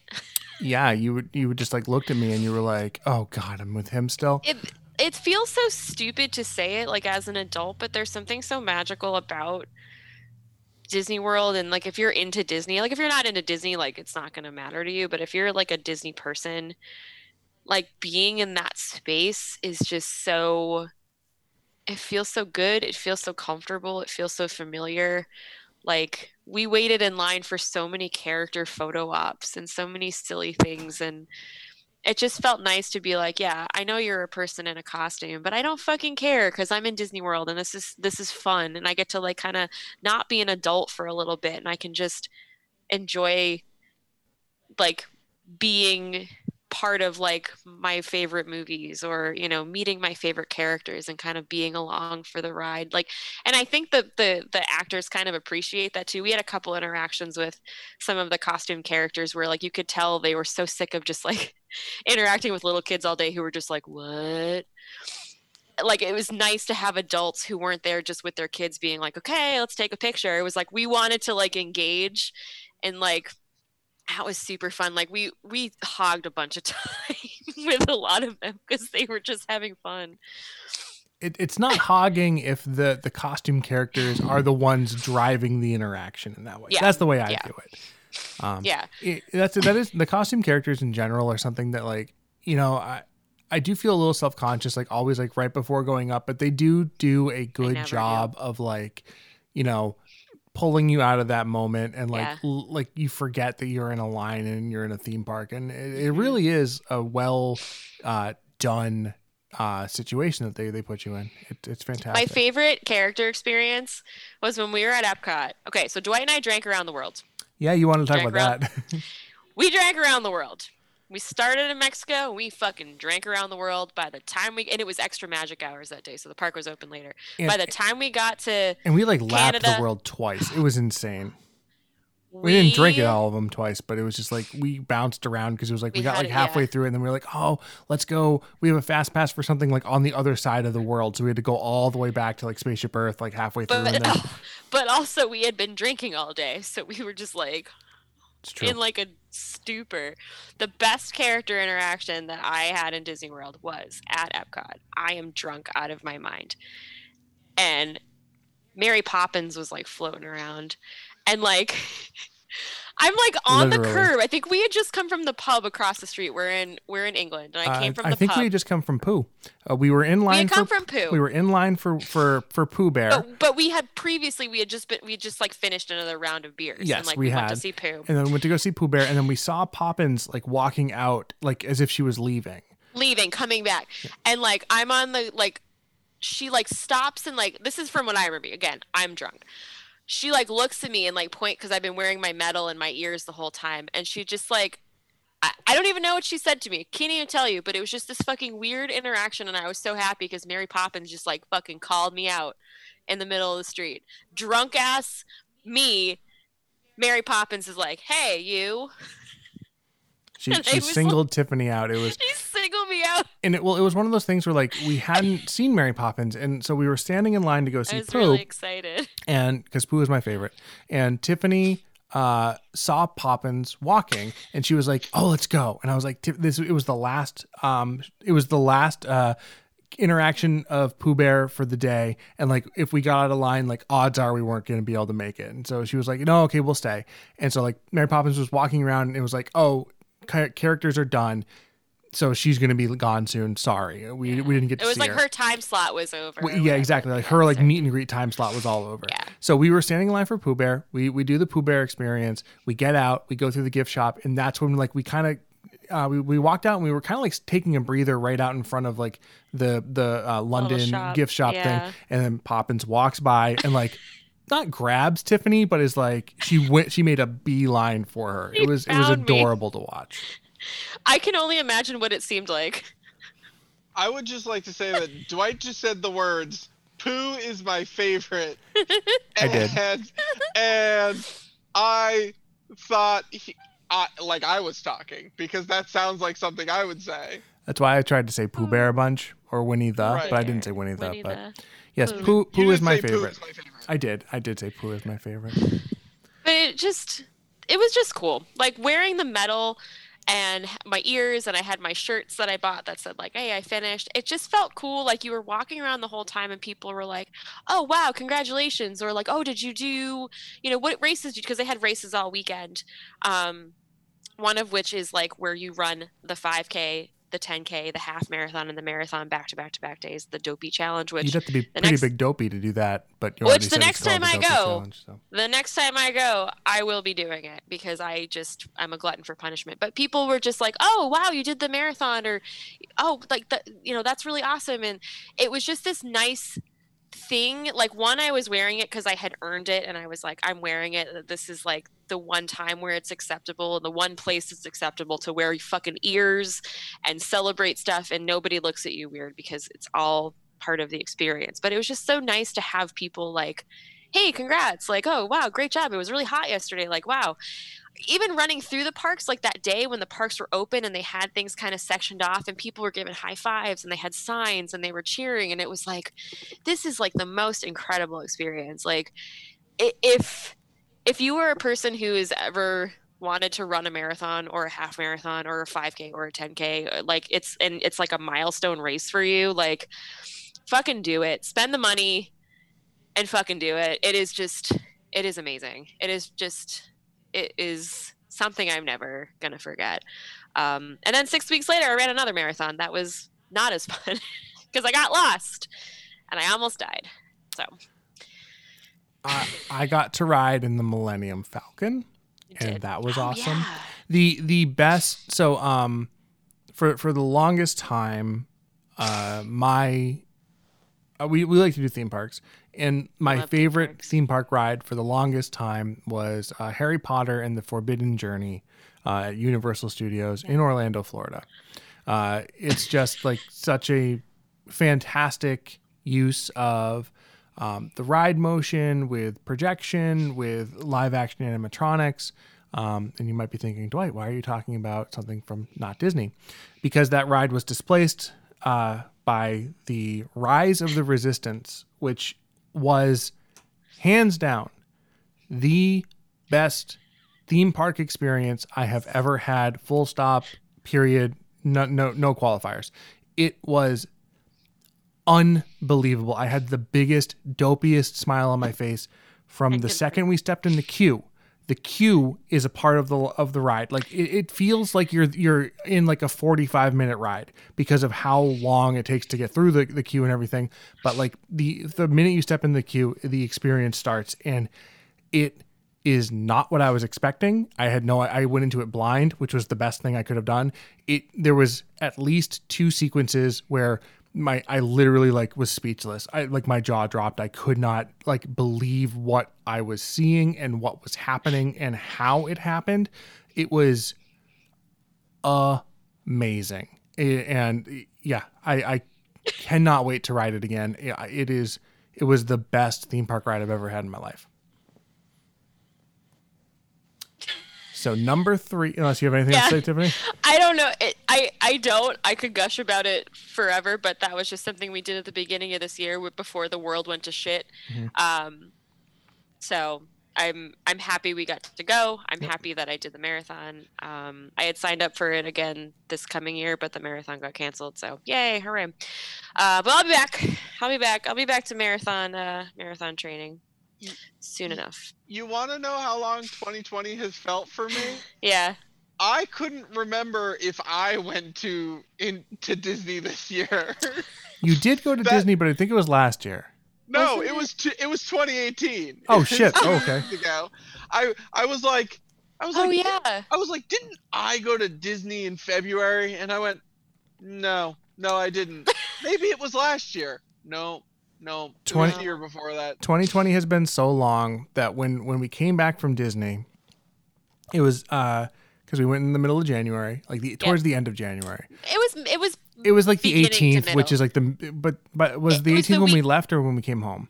I would think when we came home. Okay, okay, so middle. Yeah, so Um, it was like mid mid January. we we came home and I built my lightsaber, and it, that's not something that like you you bring around with you type of deal. But I built it and I was really excited about it. And Alex was like, "I'm gonna come over and I'm gonna see it." Alex has still never seen my lightsaber.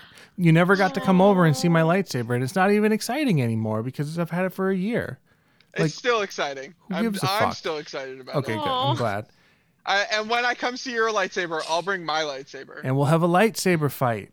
It'll be yeah, awesome. but your lightsaber's cooler because you know you got it at Star uh, Wars Land. I built it. Yeah, it's Oh, we're talking about lightsabers, actual lightsabers. Yes, we are- leaning- We're not we are- about uh, wieners. gonna show each other our penises. Oh, We'll sword fight with those, but we're actually talking about lightsabers. got right it. Yeah, Got it. Yeah.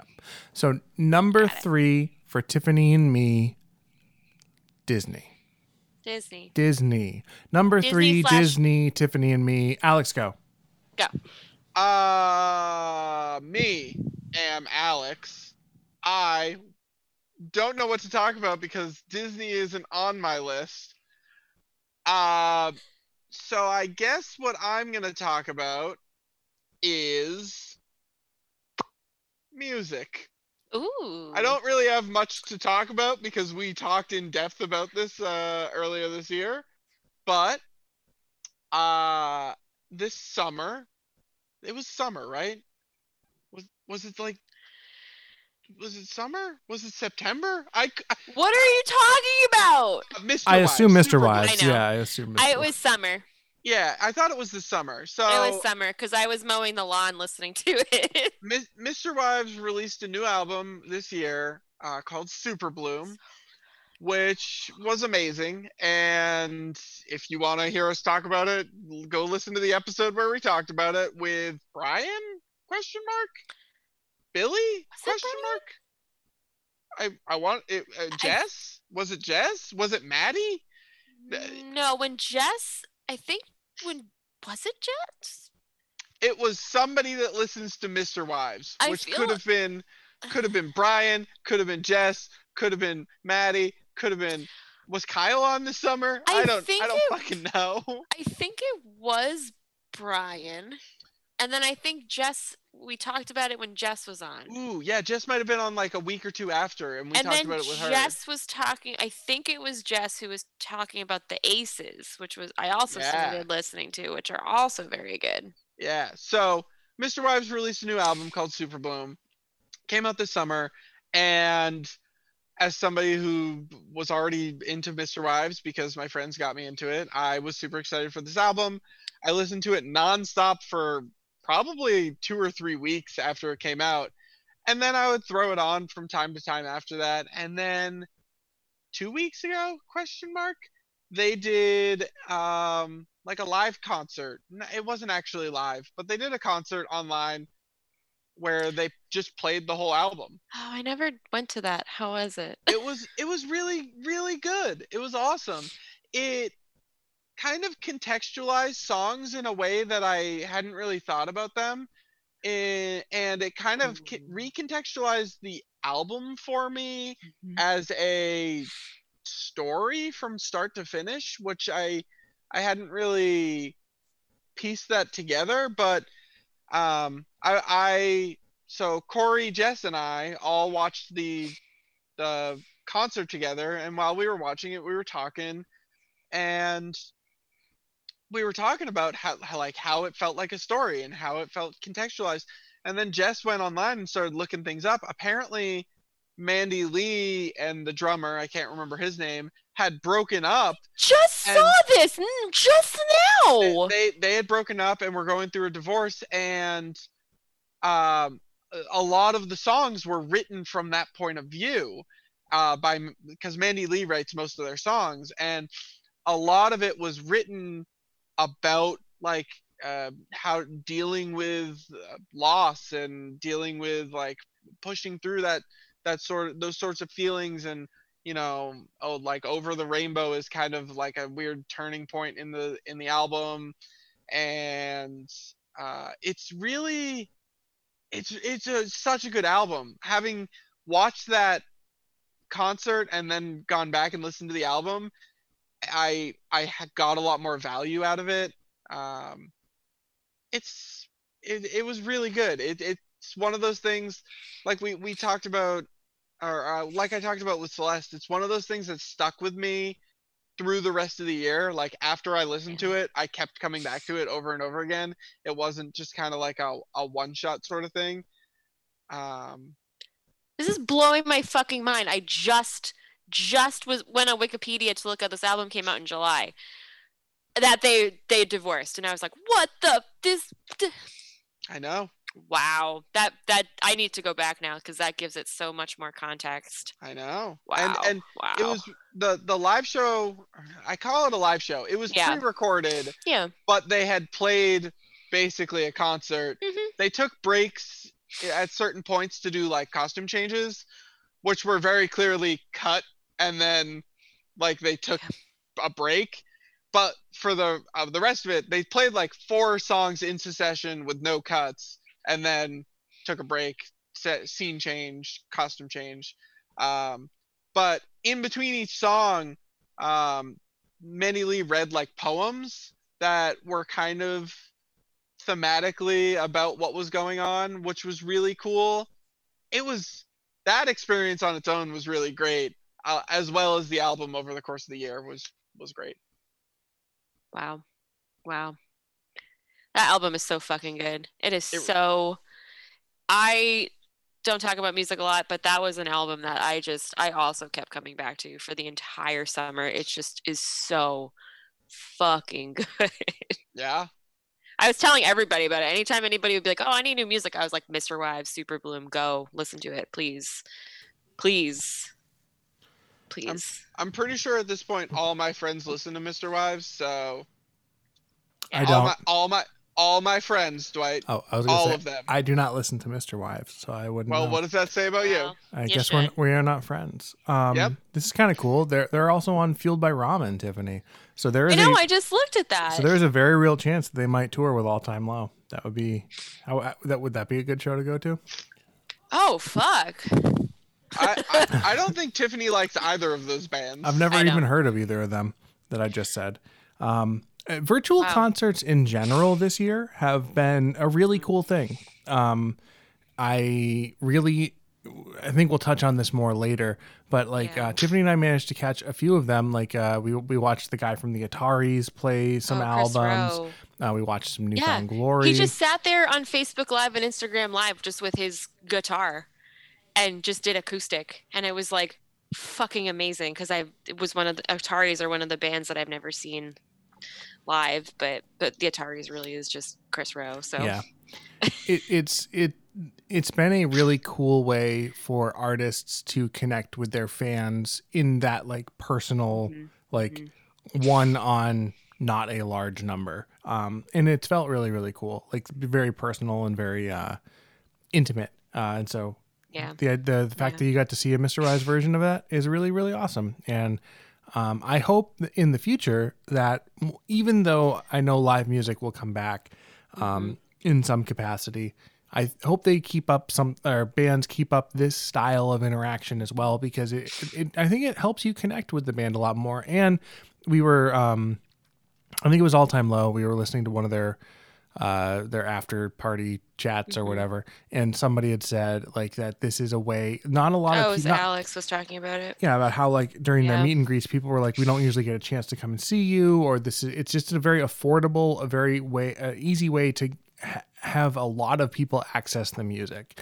Like Well, for would you like i maybe you would have gone to a MisterWives concert alex but this is something where like it, it became an easily available thing where you could relax and watch with two of your best friends and or, Yeah. yeah because i i'm not a friend so but like even Uh, just yeah. people who have people who have social anxiety or people who have disabilities um, that can't be at a concert or can't be at a concert and enjoy it um, or people who have you know who are like immunocompromised and can't be out in public like it's a nice it's a nice way to have access to that live music or that pre-recorded music in a way that like validates everybody's experience so I like mm-hmm. it. I'm glad they did it. I'm sad. I, I like totally forgot about it.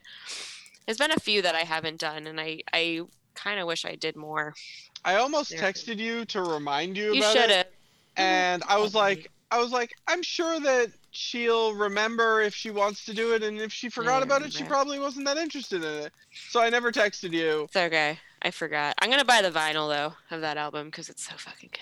Solid. I really wanted to get you have a birthday a coming t-shirt of theirs from the album, but Yeah. it's uh it's sold out on their website. So I'm just gonna cry. Okay. so good. These segues are terrible. Or is this a segue? Are you done? I don't know if anybody's done. I keep like just Are you sitting in done, awkward Alex? silence. I Um, am I done? Um, in like a philosophical sense, or just in terms of the the thing I was talking about? Alex is number three, MisterWives, Suppa Bloom. Seppa Bloom and subsequent Suppa Suppa concert. Can we please say super? Suppa Suppa concert. You're hurting my Bloom. soul. Suppa Bloom. So, speaking of streaming, um, Yeah, my and music. uh, kind of. well, Um, kind of. And OnlyFans. Ooh, I'm that's actually- me I'm- eating I'm- pizza. yeah, I'm starting an OnlyFans. It's just um, it's just uh, my right butt cheek fully clothed. Uh, a different picture of it every day. Different picture. Ooh, different. You know Um, what? As somebody who joins your stream every time and asks you to show me your butt, I will subscribe. I had you in mind when I created it. But speaking of stream, um, I think I might have talked about this like the last time, uh, the two years ago. But eh, regardless, it still holds up and it's still true. Uh, I started doing even more streaming this year, um, to the point where I uh, I know I know I've talked about this already, but like I, I made affiliate uh, on Twitch, which was just a really cool, really surreal moment for me. Um, it was not my goal. It was not something I like I set out to do, which was really nice. Um, and there, there's a reason for why I, I actively hit this that, that we'll talk about as my number one.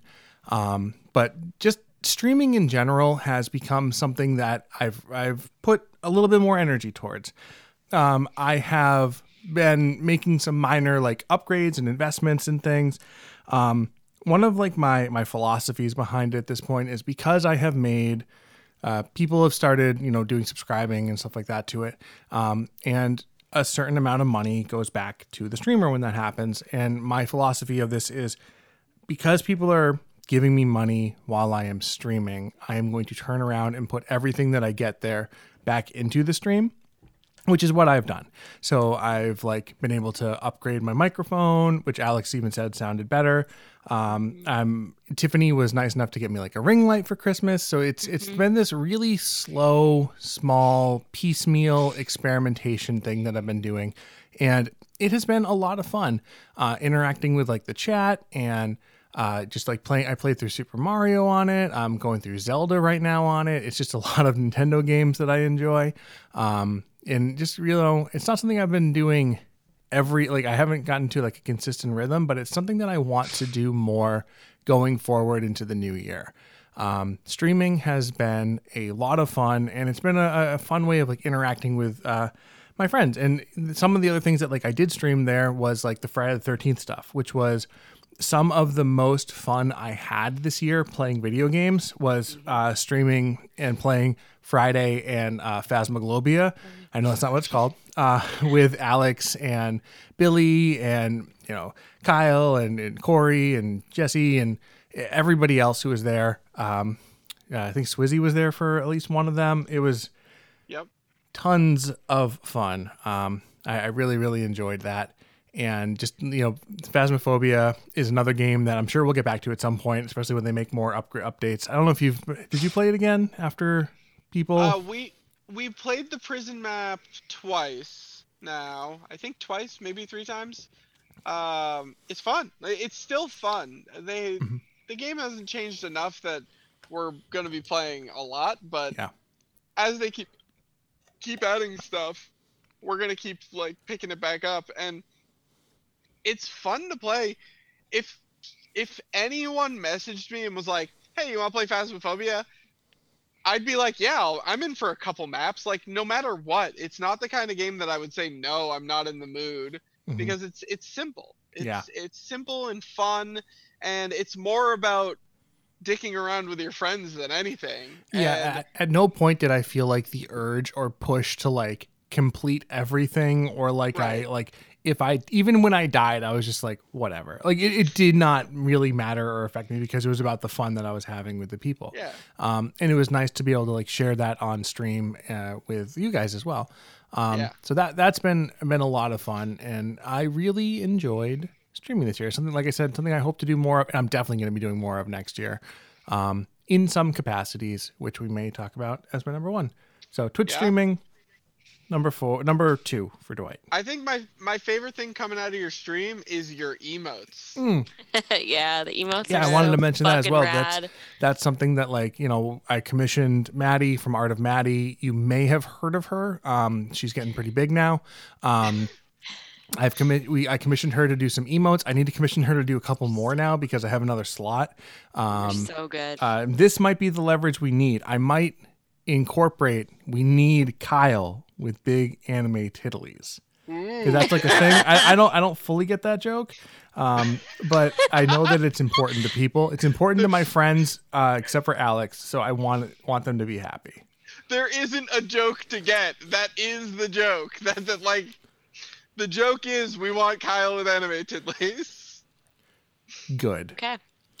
Um, okay, so my number two, streaming on Twitch with all of you. Also, like Alex, one of my favorite streams, one of my absolute favorite streams that we did was the was the Charity randomizer. stream. Uh, Yeah. Well, no, the, the charity stream, yes, Oh, I was gonna but that charity also led into us streaming Super Mario as well. Like Yeah. both of those were the both times that we streamed um, the randomizer was so much fun.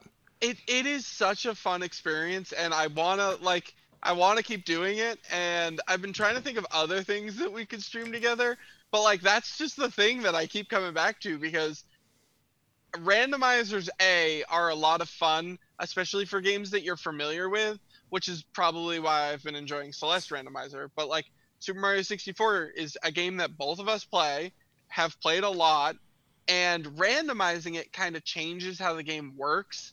So each time we play it it's a little fresh and like new feeling.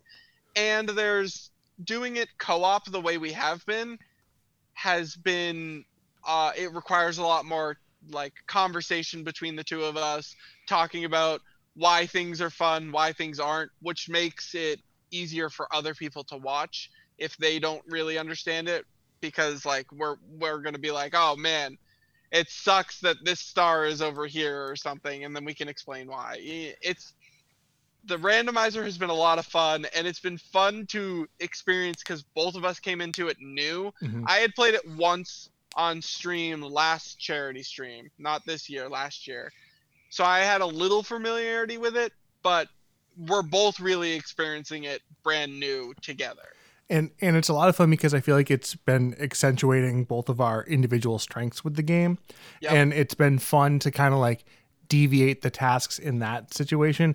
And I mean, I honestly think we're pretty evenly matched in terms of because like in the last one, you you got more um, boards than I did, if I'm not mistaken. Uh, Uh, yeah, I, I might, I may, I think I got a few more than you. yeah, I came out to a strong start. I started strong. You finished strong. yeah. Dwight but- always finishes strong. Top ten things. top 10 things. Um but it, it's been so much fun. And like that's been like that was hands down one of my favorite streams that i've done this year. And i i, I absolutely want to do more of them with you. And like uh, in general i want and, and having tiffany do streaming as well. Like she's been sitting in on some of them. She's been playing animal crossing. She's um she played a little bit of uh not stardew. A what'd you short- play? A a short, short hike. Short hike. you played a short hike the other day. It's been really fun seeing you get into it and like the way that you interact with chat. It, it, Tell me, it tell astounds me how good I am. Well, now I'm not going to. Tell me how good I, am. I was about to. I was. I was in the me- middle of it. Tell me how good I am. Go ahead. I no, I'm good. Okay, that was my number two. Tiffany. Tiffany, you're Tiffany. You're a garbage person, and you're garbage at everything you do. I was in I the. I am. was about to tell you how good you were, but I now I don't were, want but to. I tell me how good I am. Now I don't want to. So you watching you talk to the chat has been really really cool because just how how like natural and like fluidly you slip into the like I don't even want to say like presenter mode, but just like you you have a immediate repertoire. You you understand what you're doing in terms of like presenting as like uh as a presenter like you're like i'm you talk yourself through everything you, you don't have any like dead air it's really really fun and i like hearing you talk about these things and it's really really cool to like sit back and watch you um, learn this process and we really do have alex to thank for that by in, uh, having you come on the charity stream earlier. So it's been great, and like I really like the idea, and I know Alex like has his own thing, but like I liked the idea, and that's why I've included you in the no refunds, no refunds branding of it, of like having it be like the no refunds gaming stuff, which has been a lot of fun. Yeah. Um, I I I speaking to Tiffany's uh Twitch uh like watching her show up for your streams, like even when she's not doing the streaming, the way she gets super excited to interact with chat, like and I don't just mean like when she shows up in your chat and talks to people. When she like shows up behind you on cam and is like, I want to talk to chat. Like she gets so excited. She- She's like, I'm here for nothing other than to talk to chat. I love when she re- she's reading excuse me she's reading like the chat on her phone in the other room and she's like okay i have to come in and address something that somebody said and it's Yep. just a lot of fun to, to watch I love chat. I also think things like doing the podcast and um, like I have my radio show at work and doing things like streaming are things that help me as a teacher just as a public speaker. Like i'm a person who used to be really scared of like doing presentations and being in front of people like in high school and middle school and stuff. Even in college i was like ah but like it's so interesting to me that you can get those skills from these things like streaming like doing a podcast where i think people of of older generations might be quick to poo poo it and be like oh well you're just playing the games and you're just doing whatever but you're you're you're working on actual skills. There is mm-hmm. an actual skill set that's in play. Like when I did the podcast with Ladies Night and I was facilitating it, and I was like, oh, fuck, I do know how to do this. Like, it's hard to guide a conversation and it's hard to do an interview, but like, that's a skill set that I've learned from doing things like this and from working in public access TV. And like, it's, there are things that are, they're all complementary to each other. And that's been a cool realization that, like, yeah, I'm sitting here talking to chat, but I'm also interacting with a lot of the the people that watch are like in college or younger and they're kids that I deal with on a daily basis so like I understand how to talk to them or feel like I understand how to talk to them.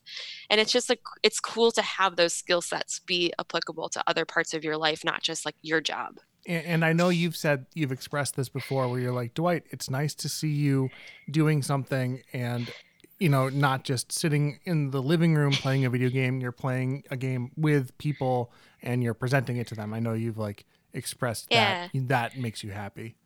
It makes me happy to to see you sharing and other stuff because you're like me.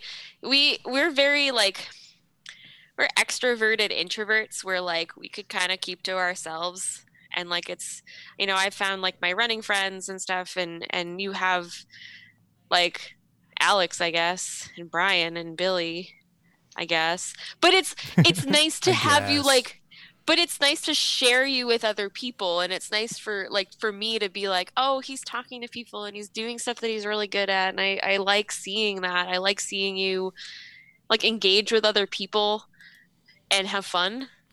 We'll we'll get into it, but some of the people who have been showing up, like it's been nice to talk to them because I usually get really nervous around that type of stuff. Like in terms of like, there's somebody here who I don't know, and so Yeah, I I yeah. kind of not that I shut down, but I'm just like, uh, how do I do this? But like, it's been nice having people who I'm not super familiar with come in, and you know, it, it's helping me, I think, be a little bit easier to, when it comes to speaking to people, which is a good Yeah, skill you- to have.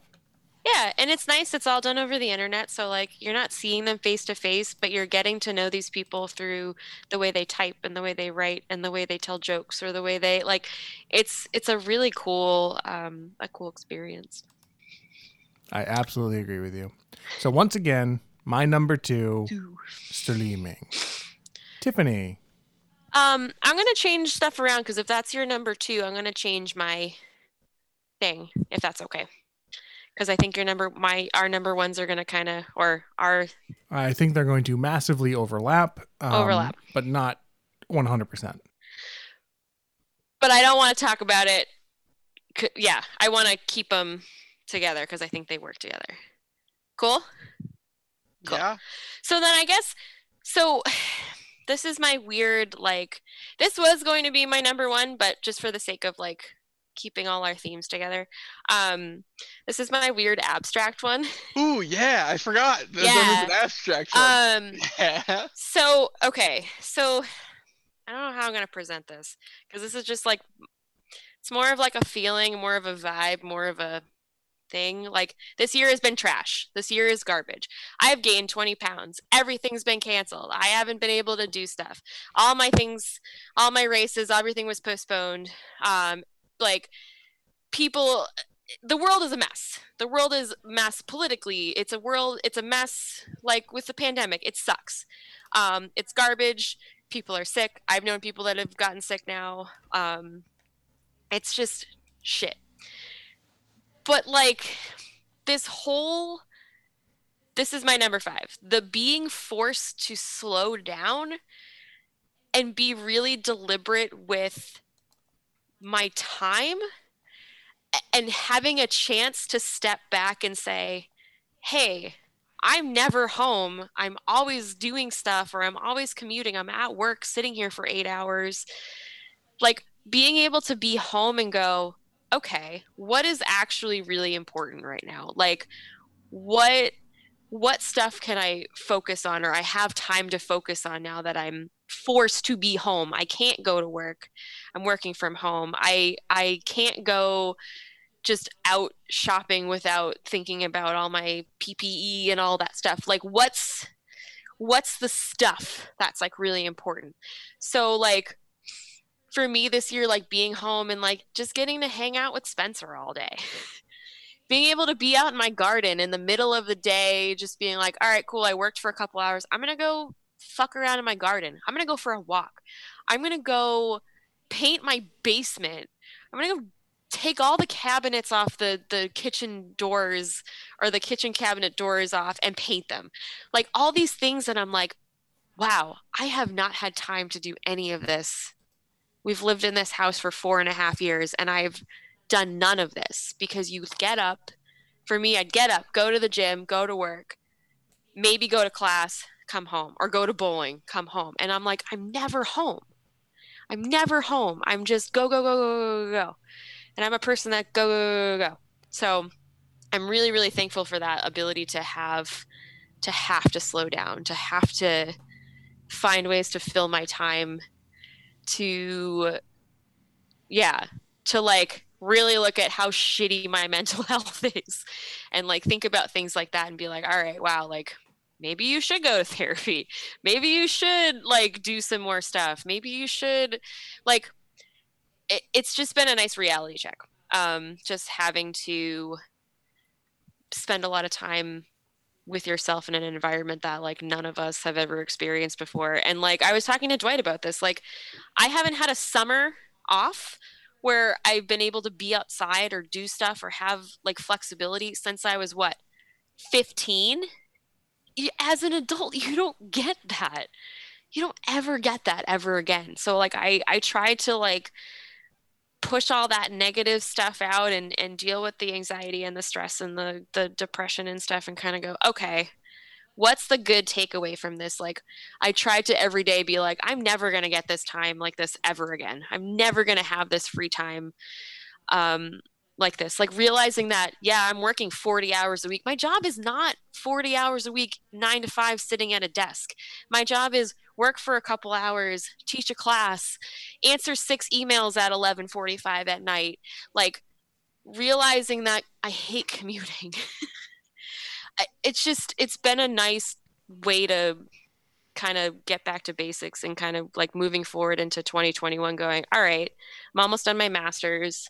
Like we're going to get back to work like what do i actually want to do with my time? Like how can i take all this shit and go all right this is where this is where i want to be at this time next year. So this is my weird abstract like thank you covid virus for forcing me to not you know just have another year where it's just routine routine routine routine and like having it be different and having to think about things having to connect with people in different ways having to socialize in different ways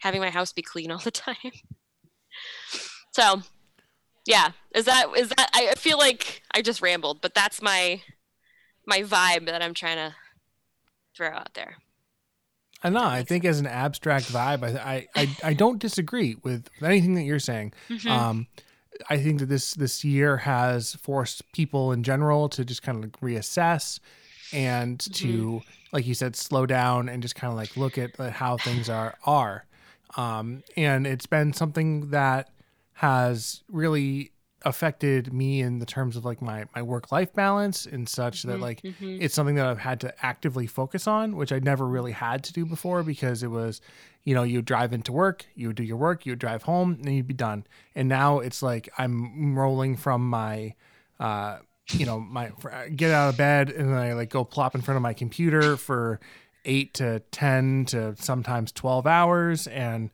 you know work and then like come out in like a, a stupor sit on the couch for a little bit but then but still thinking about the emails. So maybe i go and like i i, I do another edit or set another render to go get an upload make sure the upload's going. It's been difficult in that way for me. Um but it has made me kind of like take stock of you know my free time and really appreciate it a lot more um and while i have not been able to achieve uh, as much as you have, Tiffany, in terms of like stuff around the house. We I Oh, was able to do some, you know, some minor projects here. We installed some of the lights, and I just did the uh, the the oven range today. Like it's Yeah. been slow progress around the house for me, but it has been unique. So I think also too like I hate to say like using it as an excuse, but almost like trying to get better at like saying no to things and having the crutch of a pandemic to be like, no, I'm not going. Um, and I'm trying to I want to get better about doing that and and the new year and being like and and being able to say no to things that I don't want to do or this concept. I talked about this last episode of like not having time, but like not in the sense of like I don't have the physical time. It's like I don't have the space for it. Like I want to get better at being like no, I'm all set, thank you, and not having to justify myself. Just having it be like no, I'm good.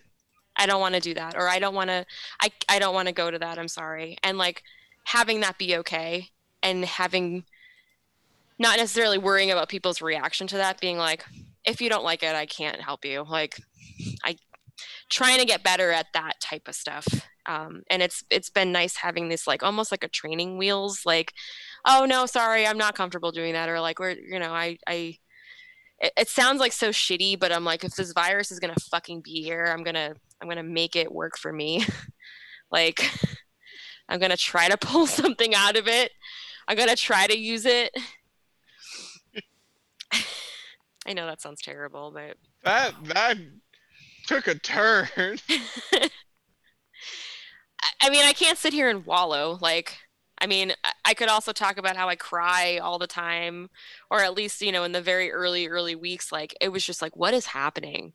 What is happening? Like my my I, my body is like, it is not recovered. I I have gained so much weight and so much just there's so much stress and anxiety, and it's like, like there's that part of it too, the the unknown and the not being able to plan things, and and that sucks. So I'm just like I have to figure out ways that I can like pull the positives out of here as best as I can so I don't fucking sink into a hole.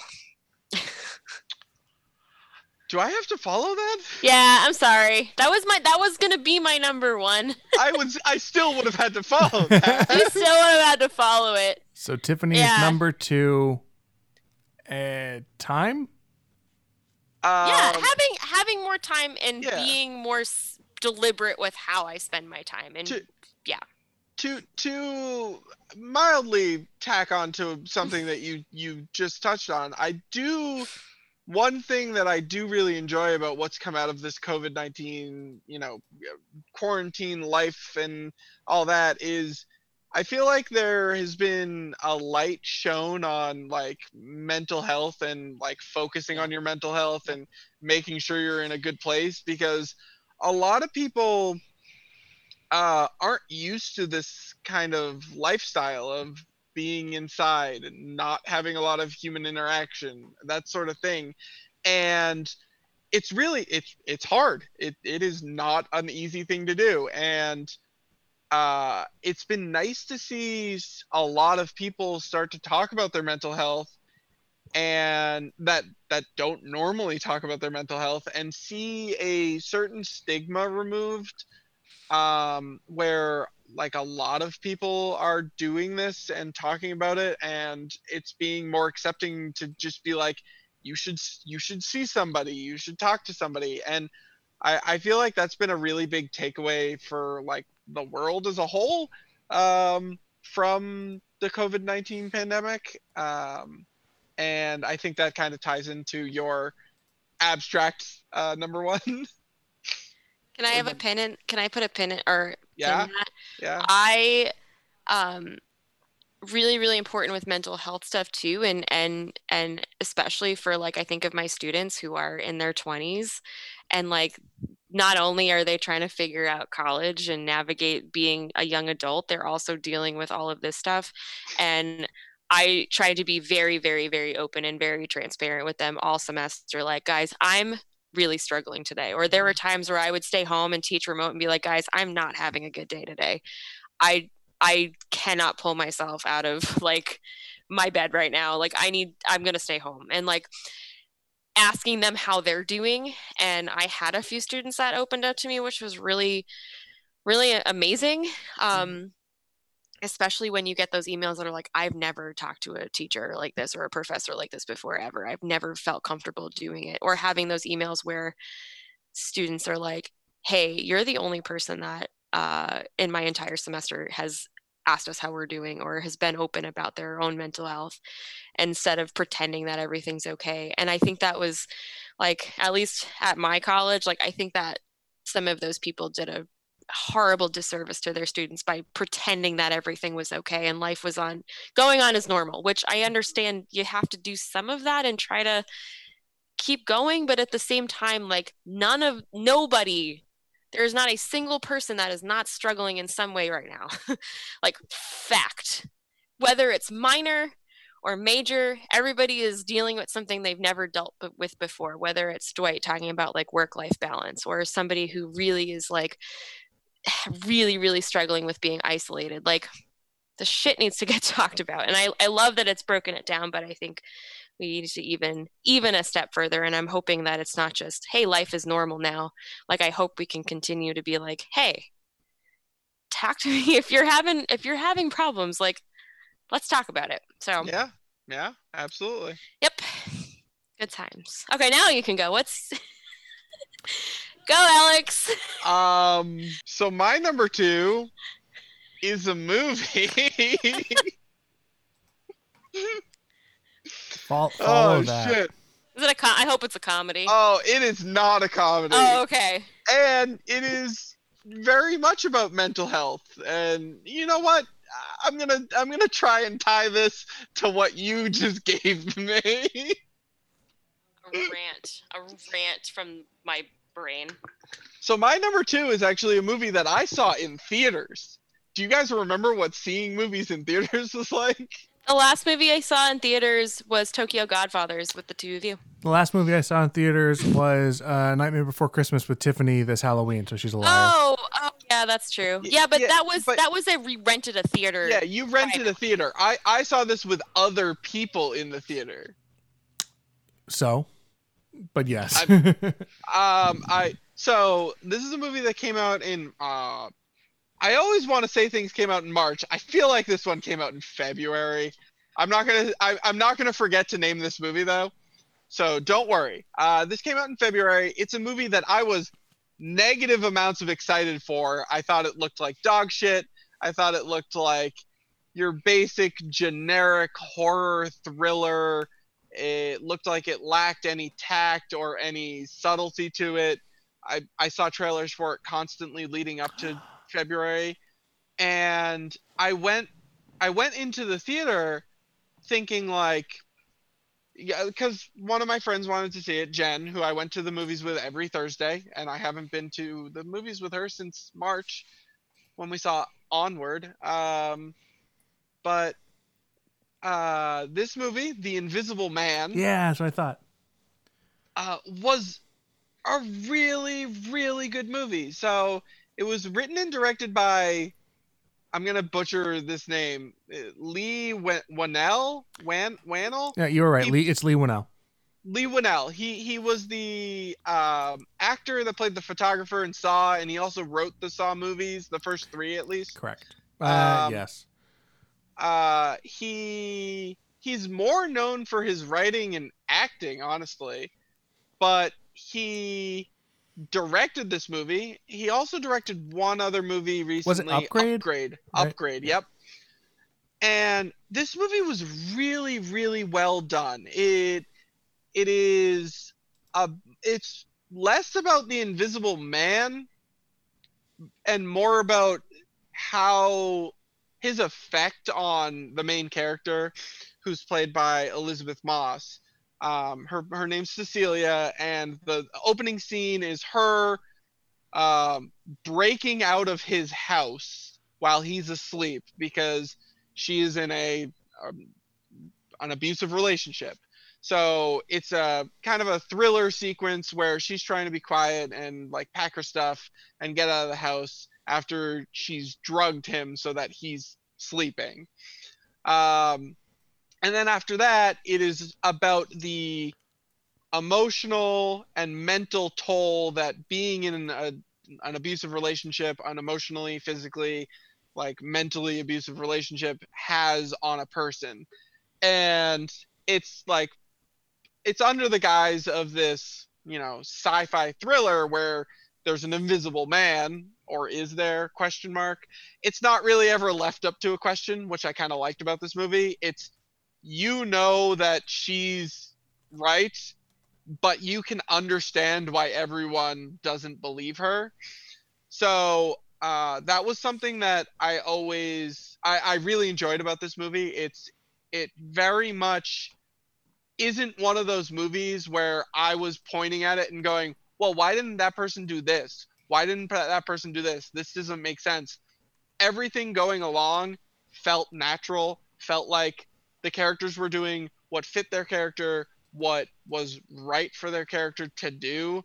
It, it was really smart and well done and i liked the like i said uh, the the mental toll that they show. It's like a ptsd kind of movie where they're showing the mental toll that this guy had on the main character's life and how she is having trouble functioning after having getting gotten out of this relationship um it's really good man Yeah, this was one of those movies that like I saw all the trailers for it. I, I haven't seen it, but I saw all the trailers for it, and I was like, oh, that just looks like schlock. It looked, you know, like a cash in, um, just very, you know, low effort, low energy. It looked bad.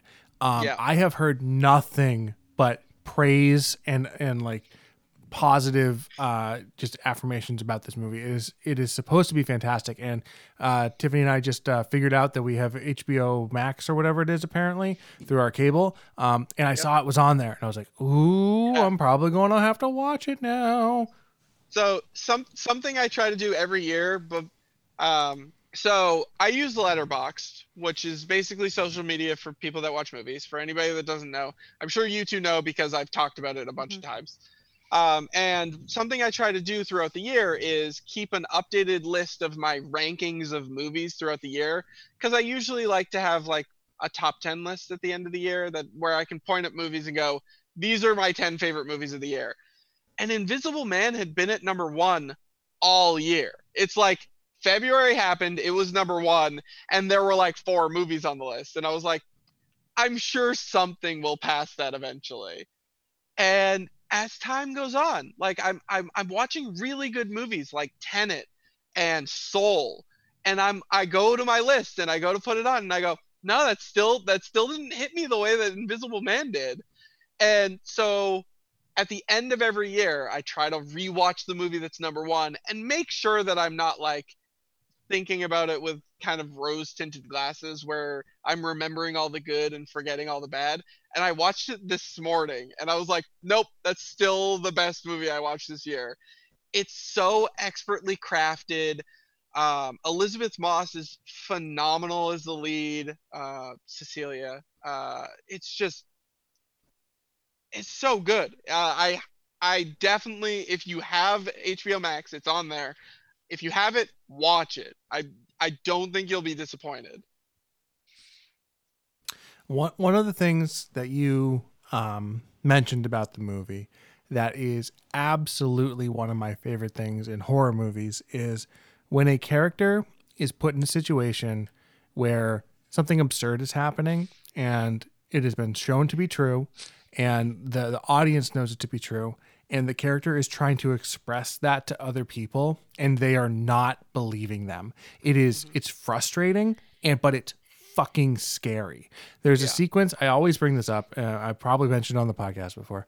There's a sequence in the original child's play where andy has been taken to a mental hospital and he is looking out the window as Chucky is climbing the stairs to come and kill him. And he is screaming to the doctors, like, he's coming to kill me. You have to help me, please. And they're just like, shut up, no. And it is Yep. like a masterclass in like suspense and scariness. And like that type of stuff is, I think, some of the most effective things in horror. So I am very excited about that.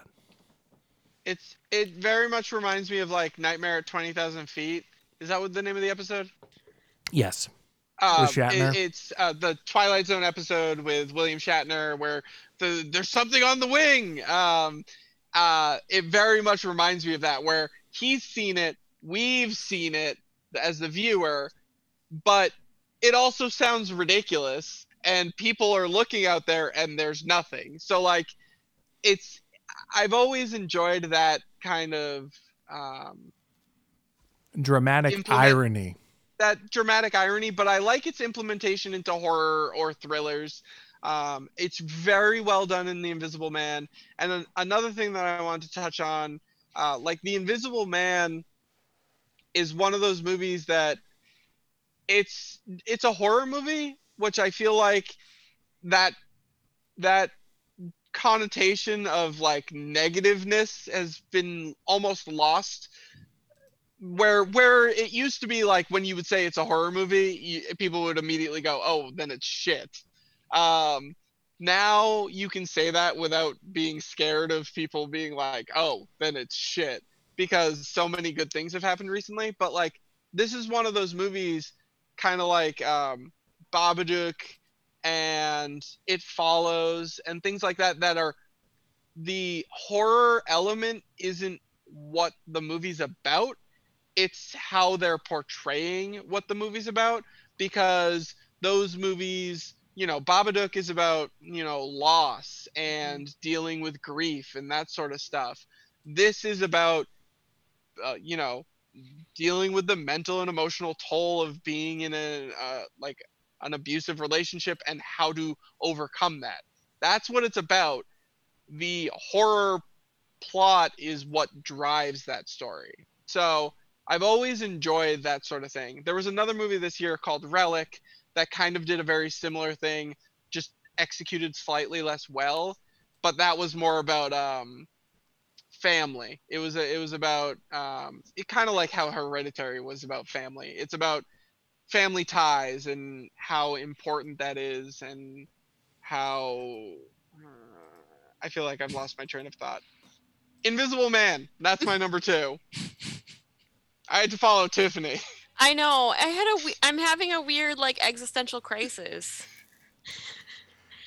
Do you need a hug? Because Dwight No. can give you one. No. I could. I'd give you one, but I He's think. not I there. think you. s- I think you segued into that nicely. I I think I finally I figured out how to You tie them found it. together. Yeah. You, fi- you, you Yeah. found it. You figured it out. Yeah. Yeah, it took me like three hours, but I got there. We're gonna be close to three hours Ooh. on this one. You Yeah. you know who plays the uh the abusive uh, boyfriend? No. Oliver Jackson Cohen. Who's that? I'm sure I He's know. the guy it. who played Luke in uh, Haunting of Hill House. Oh shit, he's he can be really imposing. I can imagine. Yeah. He's, he seems like a really yeah. built guy, like just Yeah. broad shouldered and scary. So Yeah. Yeah. Shit. So. Bam. wait, oh, Luke, like the the little kid? Yeah, the little kid. The little it was it was real fucked up. Uh, the little kid. you said Luke. There was two people who played Luke. I know who you Yeah. meant though. He's not wrong.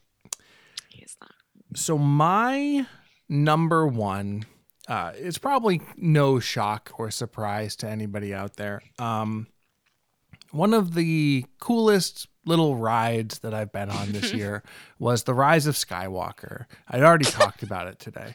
Um, no, but like, Alex just went. I was having weird deja vu. I was like, didn't we already talk about this shit? Your face just went. What s- so the fuck?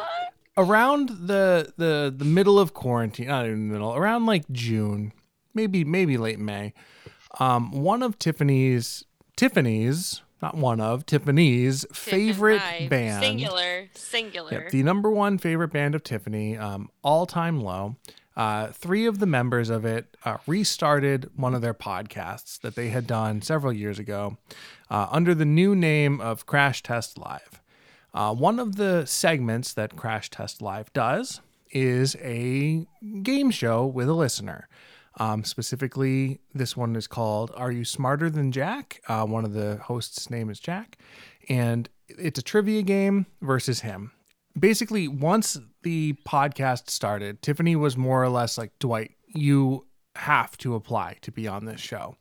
Um, it was something that they had started doing. Like some people had started submitting videos to be on, and there was like little essays and PowerPoint presentations, and it was still early on in the, in the run. And I was like, I can do that. That'll be fun. And you know what? So I took an afternoon. I I made a little um, you know, audition tape, and it got accepted pretty quickly. I, I think I submitted it that Saturday. I heard back from them. I want to say Tuesday, Tuesday or Wednesday, and then by that Friday, I was on the show, and it was. The video, by the way, was fucking amazing. So good. Thank It's you. so it was a lot of fun. I, I had a really good time putting it together, and I think that a lot of that, I I think the video in and of itself ha- is a lot of is one of the main reasons why this has continued. Um, so I was on the episode and I had a really good time. It, it was a lot of fun. I, I don't feel like I was anything special. I, I feel like I was a, a pretty regular guest, but I think that the hosts really enjoyed having me there. Um, immediately after hearing it, uh, or immediately after like kind of signing off, I heard back from um, Jeff, who is uh, one of the producers, and he's on the show as well. Um, and he was like, "Hey, uh, the guys really liked you, and I, we don't know if you'd be open to it, but at some point we would love to have you come back and you know just do a little guest spot."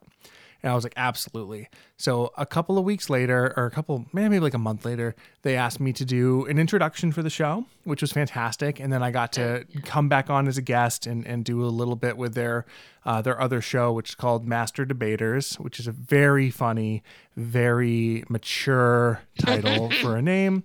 Uh, has nothing to do with masturbation. It's all about talking Wait, to what- each other. What's masturbation? uh, when you hit puberty, your dad will tell you about it, Alex. It's Oh, pretty okay. special. Um, so Special. so I came back for Master Debaters. That was a lot of fun, um, and that went really well. And then they asked me to come back a couple weeks later for their um, well, it wasn't originally going to be for their Halloween episode. They asked me to come back uh, to do a, a quick video game segment, and I couldn't make it because uh, Tiffany and I were no, was that when we were up north?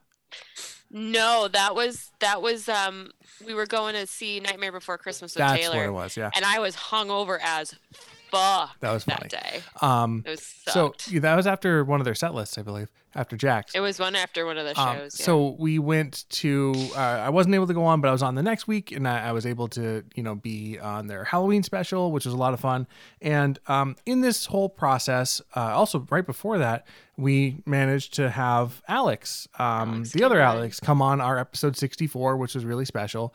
And so this whole like little whirlwind of, you know, forming a, a, new friendship and being involved with this type of stuff has been fantastic for me this year. I, I, it's been easily like the highlight of, of, of my year. Um, Tiffany and I talk about it like all the time because it's like something that we've like been able to bond over, which is great. And it, being a part of it really was kind of the creative push for us to start doing this again. I think.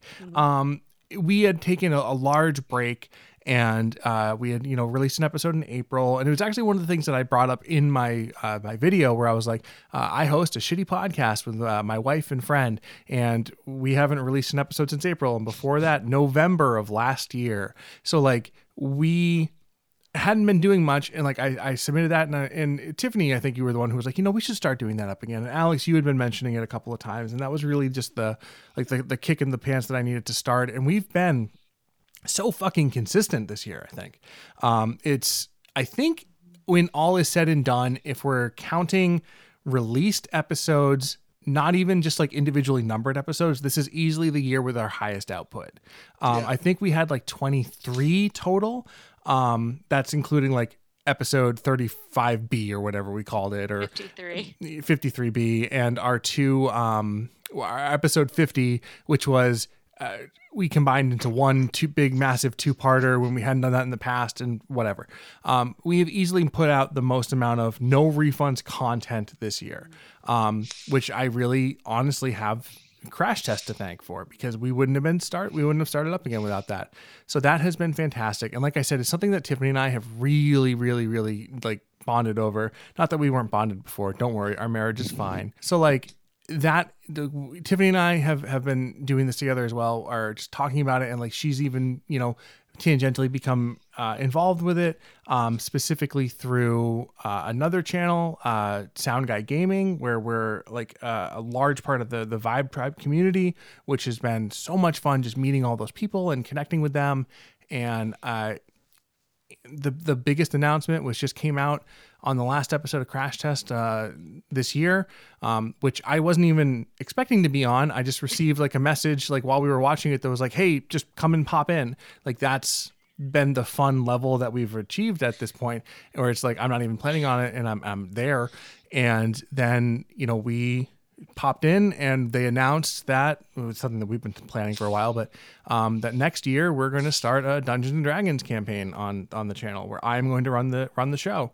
uh, which is fucking cool. Like I'm, I'm really excited for that, and uh, it's going to be more consistent than any other Dungeons and Dragons I've done in the past. I promise, and I will get more consistent with my other Dungeons and Dragons stuff. I promise. Um, but yeah, it's going to be really really cool. I'm really excited for it. And I, I have, like I said, I've loved having Tiffany along for the ride because if I'm not incorrect, Tiffany, this is also your number one. It wasn't originally going to be my number one because I feel like a weirdo, but I can make it my number one. I have no problem making it my number one. Well, you only have one slot left. Wasn't that what it was? Or no, it was the my existential, Right. abstract, No, like. yeah, but you've already said that. Of, yeah, that was going to be my number one. Yeah, that was going to be, but I'm saying you have Oh, one yeah. thing on your list oh, left. Oh, oh, yeah. This wasn't my original number one, though. Right, right. I just I took a number one. I also did. I just, yeah. I haven't yet.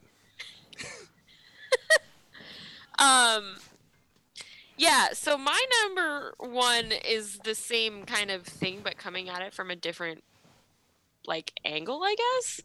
Um yeah, if you want to listen to me gush about all time low, just listen to any fucking episode because that's me. Um so you like yeah, all time low? I do. I do. Have you ever heard of this band called All Time Low?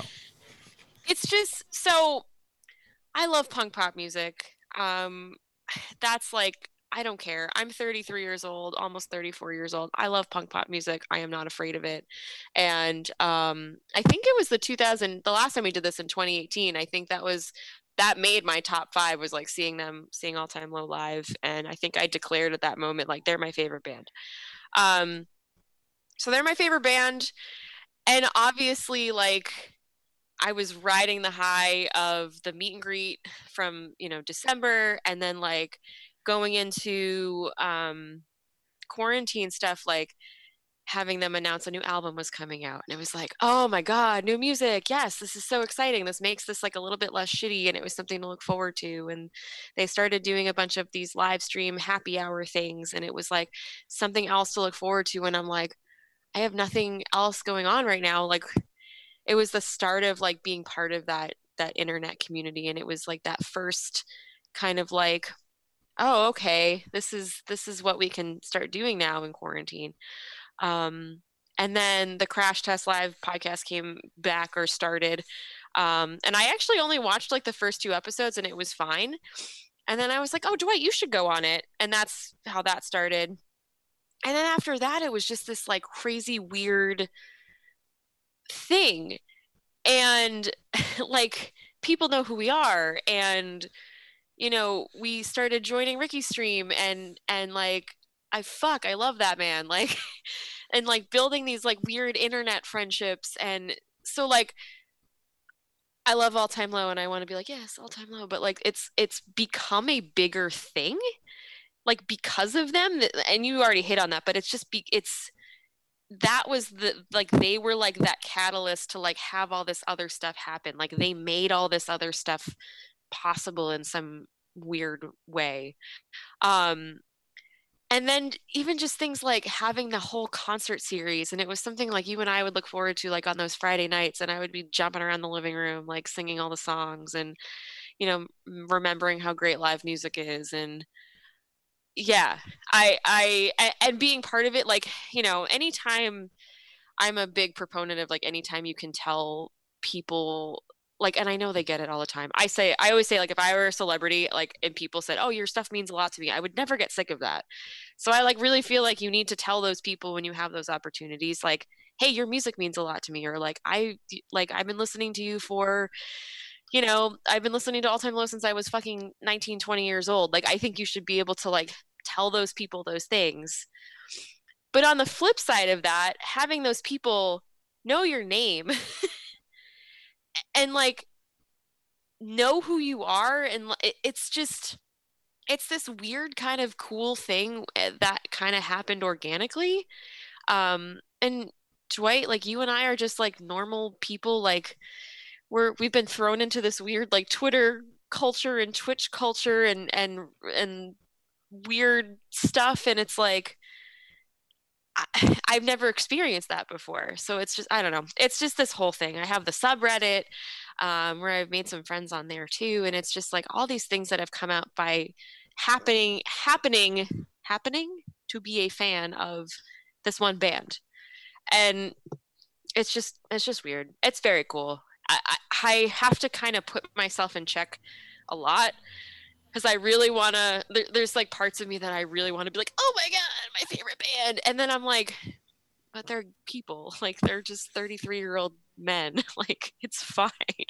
It's that it's been that weird. It's it was a very similar experience for me being um like part of Scrubs, where I'm like, this is one of my favorite TV shows. Like, holy shit, I'm here, and this is. But at the same time, I'm like, this is like my job, my internship. Like, so you have to balance those like fangirlness tendencies with being like this is a job this is a like there's a persona at play here. Like so it's it's been fun. I don't know what else I want to say about it because I could talk about it forever. Yeah, the the other thing that I really wanted to mention that you basically touched on there also was um, like through this community that we found, uh, we also, like I said, have been involved with the sound guy, which uh, yeah. is Ricky. And um, yeah. like you even said, I, I, love that man. He has been such a, a, a, delight and a pleasure to get to know. And you know, there are yeah. other people as well, like uh, like Donuts and Shooty, and there's been several other people that we've interacted with that have been really, it's been really cool. Um, but like Ricky, uh, the community that we found through there, I alluded to this earlier when I was talking about streaming, but they are very supportive and they are very like welcoming, and that they are the reason that I even hit that 50 subscribers or 50 followers or whatever on Twitch. Like I was, I would think I was like half that um, before they before I interacted with them, and it wasn't like you know I was over there like kind of begging for for attention, but they are so supportive that they saw that we were doing stuff and they were like, hey, we're going to come and we're going to help you out too. Um, and I think a lot of that also has to do with the fact that, you know, we had Ricky come and guest on the episode and mm-hmm. he was an absolute delight. Uh, it was funny because he was telling me he was just so nervous about it. He was so nervous. He's like, he's like, I'm going to be make a fool of myself. I don't know what I'm going to say. And it was one of like the most like natural conversations we've had. It's so fun watching the guests that we've brought on the show.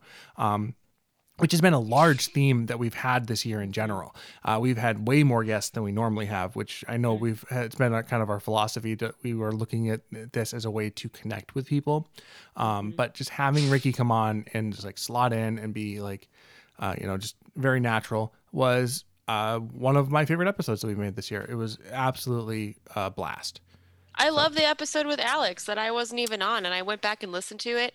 And there were times where I was listening to it that I was like, I had to go, wait.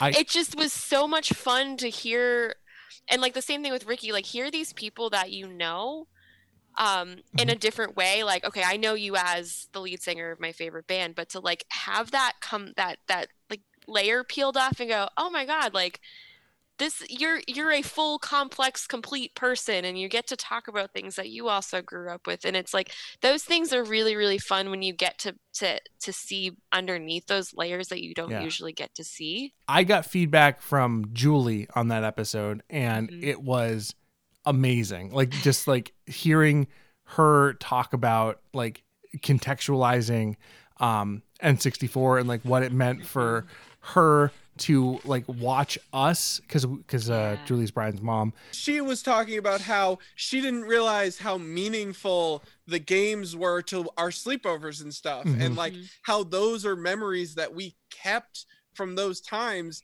when she was just doing what like we asked for it was just like we want to rent this game she didn't realize that 20 something years later we'd still be talking Mhm. about that shit and how that memory stuck with us. how impactful and important it was yeah. Yeah. yeah she she texted me that and I think Brian had mentioned it as Oh. well. Like uh, I, both of us had talked about it so. That yeah it was a good episode. That- long story that short must- that was a good episode. that must feel so validating as a parent to Yep. like have that experience where you're like i was just trying to have do have my kids do something fun and like for it to for them for you to learn when they're grown up that that was really important you must be like wow like Yeah. that's that's really cool it, it is one of those things where like I can't remember I I can remember like some very specific times, but it's more of like the general feeling Mm-hmm. of just like being like safe in that room with Mhm. friends Yeah. is like it, it that is the emotional core that I hold from the from that time, Mhm. which Yep. is ah, it's fun.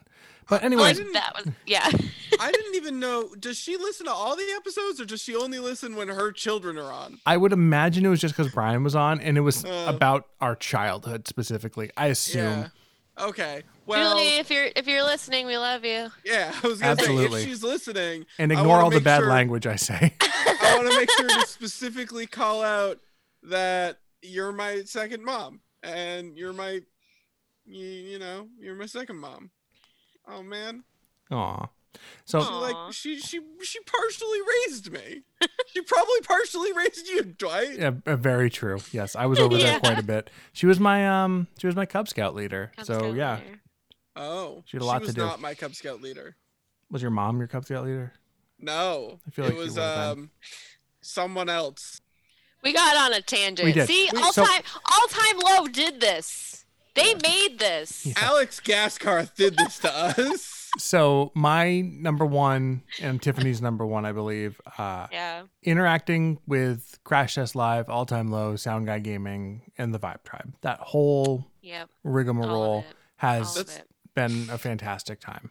all that I is know, a big umbrella. yeah, all I know is that like when we get a chance to like meet in person, any any of it, any any person is who's part of this, those hugs are gonna be so fucking awkward. So I'm very sorry.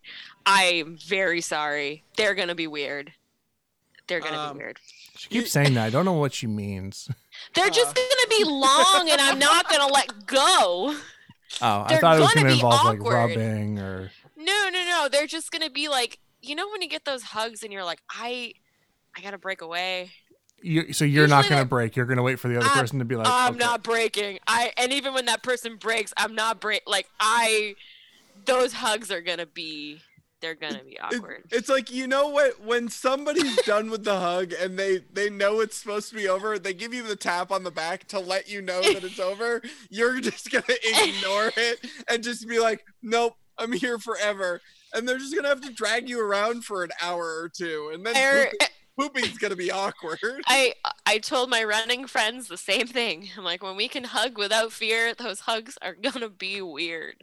They're gonna be weird. uh i i recently i self-isolated for 10 days so i could go see my friend who's immunocompromised and Mm. when I got there, uh, she lives with her husband and her best friend. And when I, I got there, we all I, I hugged each of them and we hugged for like 10 minutes. Yep. It was just like, oh, we can hug people. Yep. Yep. That's what I, that's oh oh it's gonna be Uh, so good. It's gonna be so good. You know what's weird? My number one ties into yours because my number one is Dwight's Instagram story because it's literally just videos of Tiffany moshing like every Friday night in her own living room. Open up the pit. Mosh in Open up room. the pit. It's Open so, up the pit. I got barricade so, every night. so funny to watch. I'm just like, man, she's having the time of her life. And Completely Dwight's sober. Just, Dwight's just sitting there recording it. I fucking Yeah. love it. I fucking love it. They're they're re-releasing the um they're re-releasing the things again uh come New Year's. So get ready for some more, I assume. I kind of want to watch. I Kind of want to watch them again. And mosh in my living room. I mean, sounds It like was you. fun. It was fun. It just that was just cool because it was songs that I've never heard live before. I mean, I've only seen them twice, so like I've never heard those songs live, and I'm like, fuck. These, and same thing like MisterWives, they were pre-recorded shows that they like Mhm. Put out, but it was just like, holy shit, this is my favorite song from my favorite album, which came out in 2007, like that they never play anymore. So yeah, I was yeah, I was sober during those, drunk after. Ah. Typically, typically. Only for like two of them. Yeah, only for yeah two out of the five. I'm got a little got a little crazy. Is that all you have to say about your number one, Alex? It's just that you liked it. yeah, yeah, that's it. I just wanted to talk about how much I love those Instagram stories. Uh but All right, my that was a good- actual number one. Oh, oh, you liar! yeah. So my number one is actually something that technically started for me last year, but didn't really I didn't really get to enjoy or like let it sink in until this year. So I'm putting it on this year's list. Sue me. I I cheat on all of our lists, so fuck it. I'm still mad about Lord of the Rings. uh, you and everyone else. Uh, so my number one is uh, working at a high school. Like I, so last November I got a job working uh as a high school substitute teacher. I last year was a little harder for me to find work because it was, you know, first come first serve. They'd post jobs online. I'd accept them whenever I could. Um, and then when March came, so I worked from just after Veterans Day last year until March when they shut down all the schools. So let's be honest, most of my experience was this year, anyways. Um, and then they shut down the schools, and I was like, okay, I don't have work. So I, I was looking for work, and work was hard to find during a pandemic Mhm. oddly enough. um, and then when the summer was kind of coming to a close, my mom had lined up a long-term subbing gig with the school district that I also work in, and she was like, "Oh, you should email some of the the directors of the departments because apparently they're really hard up for subs this year, like more than usual." And I was like, "Okay." So I emailed the science the science director and the math director because I have a degree in engineering. I felt like I was most applicable in those two departments. And I said, Hey, I just want you to know that I'm available to sub um, this school year. I'm around. I'm free every day. Like, whenever you need me, let me know. If you need me for like two straight weeks in one classroom, I can do that. And I got an email back from like an assistant principal that was like, "Yeah, we want you here every day. Um, you're just gonna be you're gonna be here every day. Like that's it. We'll figure out stuff for you to do." And I was like, "Uh, cool." So, first day of school, I showed up, and they were like, "Okay, you're just gonna be um doing hall monitor duty because all the teachers were there." and so the first week was pretty easy. It was just me refamiliarizing myself with the school, refamiliarizing myself with the students because a, a lot of them I had for like three or four months last year. But then after that there were constantly teachers out and so i was i was constantly in a classroom and that's when i really got to get back into the swing of you know like helping students with school you know because that's kind of my thing. Like i i'm there to give them assignments that they'll work on and i can help them if, if i can help them. So like normally i'm more helpful in science and math classes. That's where i feel like I am actually helpful. I still try to help people in like English and social studies, but I don't feel like I'm actually helpful. Uh, but they think I'm helpful, I think. So cool. But what really was was the the turning point for me was when they started to have to quarantine teachers for like exposure to a positive testing student or something because the school was actually really really good about um, making sure that like uh, if teachers if teachers had a cough or sniffles they they were told to stay home. Like the they were much more lenient with like sick time and stuff like that which i feel like is a positive thing during a pandemic like this. And so teachers would be out more frequently than usual which resulted in sometimes there would be like 10 teachers out. And i was the only sub in the building. So it got to a point where they were like, we don't have enough people to cover these classes. So I said, oh, uh, just put me in the auditorium and send as many classes as you as as can safely be in that room and I'll take care of all of them. And they were like, you want to do that? And I'm like, yeah, I want to do that. So uh, it, it would get to the point where I'd have like six or seven classes in the auditorium and I'd, I'd section them section them off. It got to a point where I knew most of the students, so I knew where they belong. I didn't really have to call attendance. And I think it's been really nice just like getting to I I don't know be, because I'm a sub and I'm not a real teacher, as I like to tell everyone at the school. Um, because I'm not a real teacher, I feel like I talk to the students in a way that most other teachers don't. I'm much more upfront with them about how I feel, how um, how they should behave, be behaving, and like I'm not just like you're being a dick, don't be a dick. I'm I usually like try to contextualize it, you know, like why are you acting like this? What are you doing? Like and and usually most students feel comfortable with me and we talk like about real shit. And i don't remember doing a lot of that in high school when i was a student. So it's something that i feel like is a thing that i'm good at. Um and maybe it's something i've gotten good at from having nephews that i have to talk to about like things like that especially Coco's six now, and he's like starting to ask me questions where I'm like, "Oh, right, you're a human being. I need to like learn how to talk about this with you." So talking to teenagers is a little easier than that because I can be a little more real with them, and so I've really enjoyed getting to talk to the students and you know uh, get their perspective on the pandemic, like how life has been doing the because we're on a hybrid model they're only there half the half the days to getting their perspective on that getting their perspective on how it's affecting their mental health like we uh, we talk about this stuff openly and i try to make it clear to everyone that like i'm there to help them like I, I'm also there to help the teachers. I'm I'm there to help literally everyone in the building.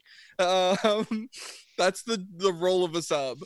But I I've I it's a level of satisfaction from a job that I never have never felt before. Um, which I think is because I'm working with people instead of things. Uh, and it's really uh it makes me really happy like like when i get home from work i i want to talk to my parents about how my day was and uh, like what I talk to my students about. And my mom used to work at the high school, so she knows some of the students. So I'll talk to her about certain students. And some of the students really miss my mom and they'll be like, "Oh, say hi to her for me." And I and I will. And it's just it's been a fun bonding experience for me and my mom because she's taught her whole life not her whole life, but for the last 20 something years and she I think she's really enjoying watching me enjoy being in a teaching environment and seeing me enjoy um, what teaching i'm putting that in air quotes has to offer. Because like i'm not teaching but i am because i've the way i look at my job is i'm not there to teach them content. I'm there to teach them life lessons. Um if i can like some kids aren't really up for it but some are and those are the ones that i try to talk to and try to um affect as best i can. So that's been the most fun for me. I i really i i have really loved a having a job.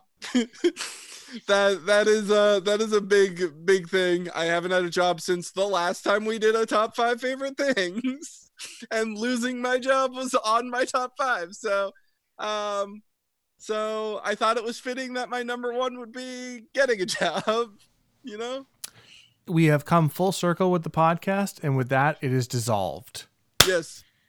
And uh, all refunds. yes, you have all been refunded. We're deleting all of our past episodes, and uh, it was a it was a good time. No, but that's uh, that was awesome. I don't have much to say about it. Tiffany lives I, does.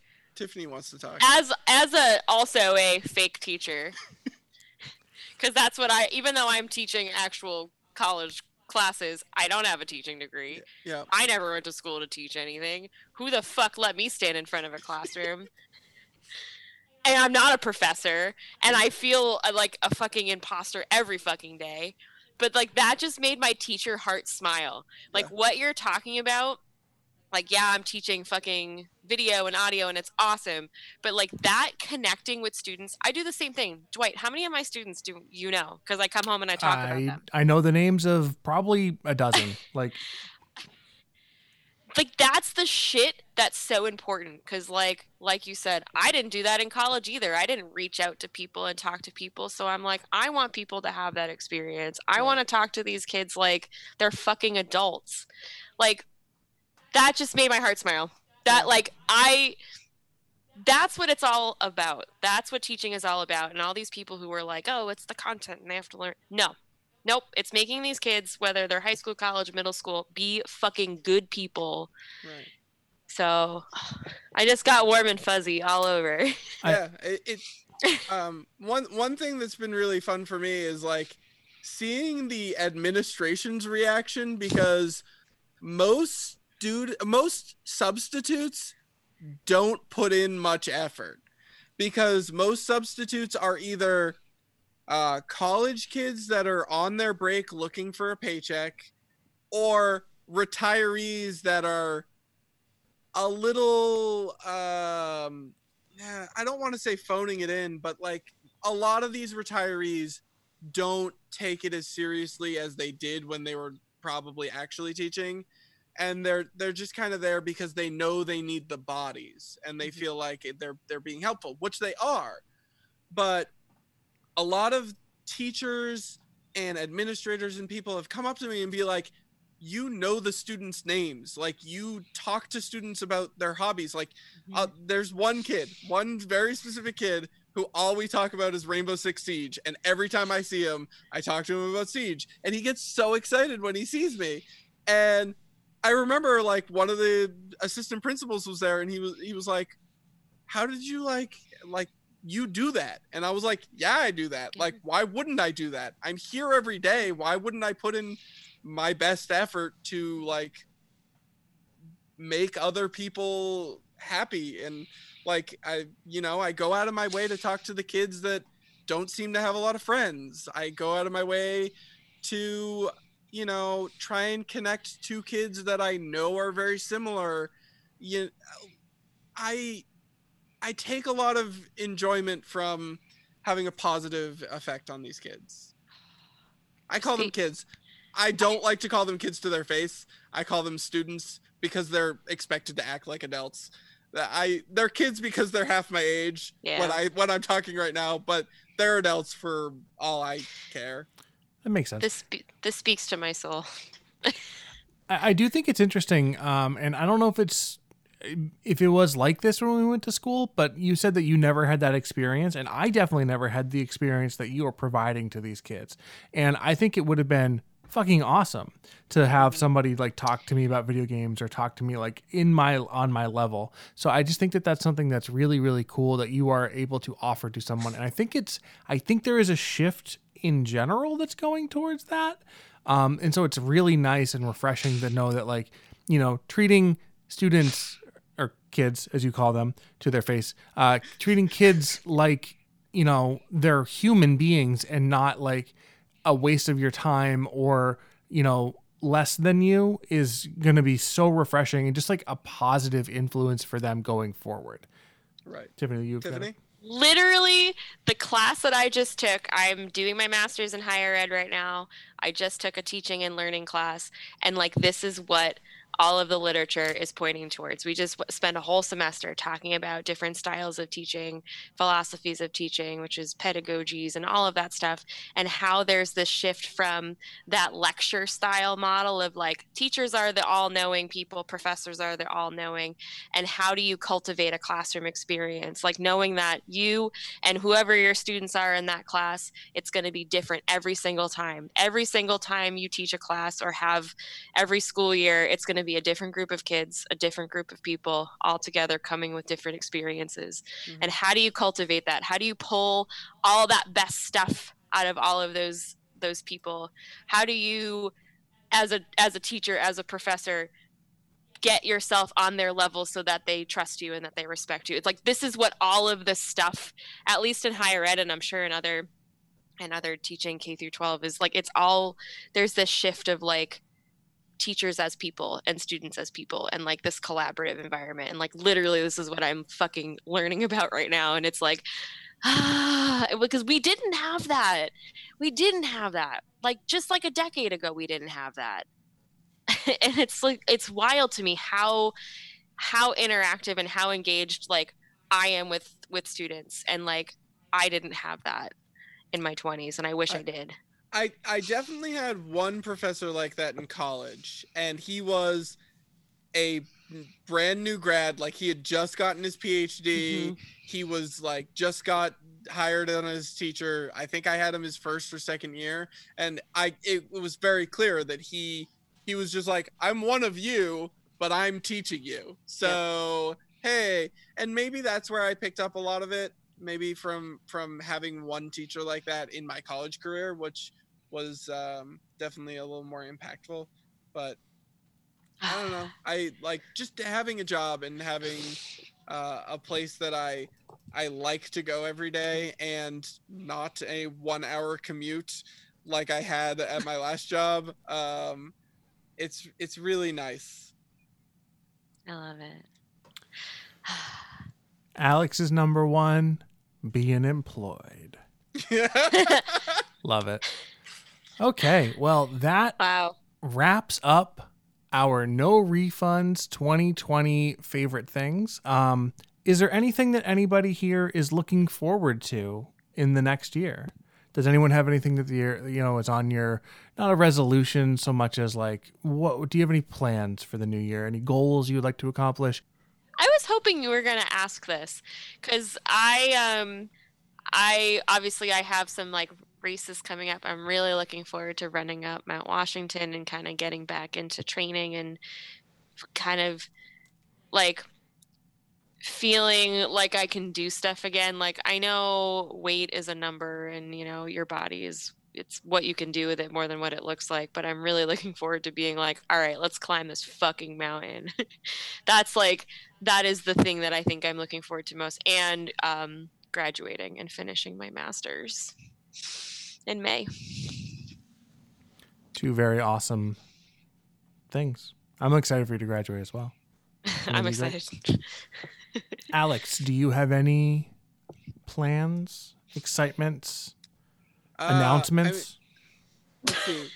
The last time we did this, Dwight and I said we were going to run a 5K. And you We did. didn't.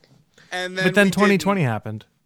So There was no, no, no, 2019 in between. Yeah, that happened too, but 2020 did happen since then. Yes, so I'm That just is saying. a good point. Um, I'm not gonna promise to run a 5K this year. Okay. Um, I'm looking forward to the future. Um, Looking forward to the future. I don't know. Uh, I'm looking forward to school starting back up in a couple weeks. Uh, Going back to school is going to be nice. You know, it's always nice to have a winter break, but I want to go back to work. Uh, I might be teaching a class next semester, which might be very exciting. I, I'm looking forward to finding out if that's happening. Um, I've been waiting to see if that's been happening. Yeah, I'm looking I- forward to that. I hope you do it. I've I hope you do so I can help you. I've been checking my email like while winter break is going on just to see if I get an email, but I haven't heard anything. So we shall see.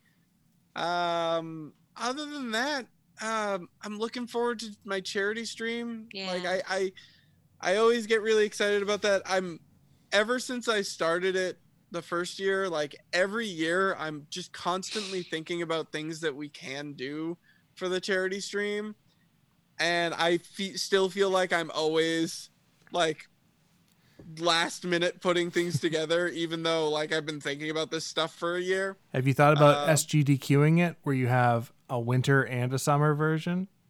Double the No, amount I, of I feel stuff? like doing one is enough because like for the most part, like it's a charity stream. For the most part, the people showing up are my friends. They're donating their money. I'm not gonna ask them to do that twice. um so yeah, doing it once and like I I pick the date very intentionally. Um so I would rather just do it at that time of year every year. Um, but yeah, I I guess I'm just looking forward to. I as I said to my friends, 2021 is going to be the year of Alex. I'm gonna I'm gonna get gainful, like health insured, full time employment, hopefully with the school. Fingers crossed. And I'm going to find love. That that was the other thing that, that I told my friends. I was like 2021, the year of Alex. I love it. It's So- gonna happen. Sounds oh, like that makes me smile. sounds like something we're going to be doing around February. I guess we can officially announce this now. Is um, no refunds uh, bachelor uh, for Alex.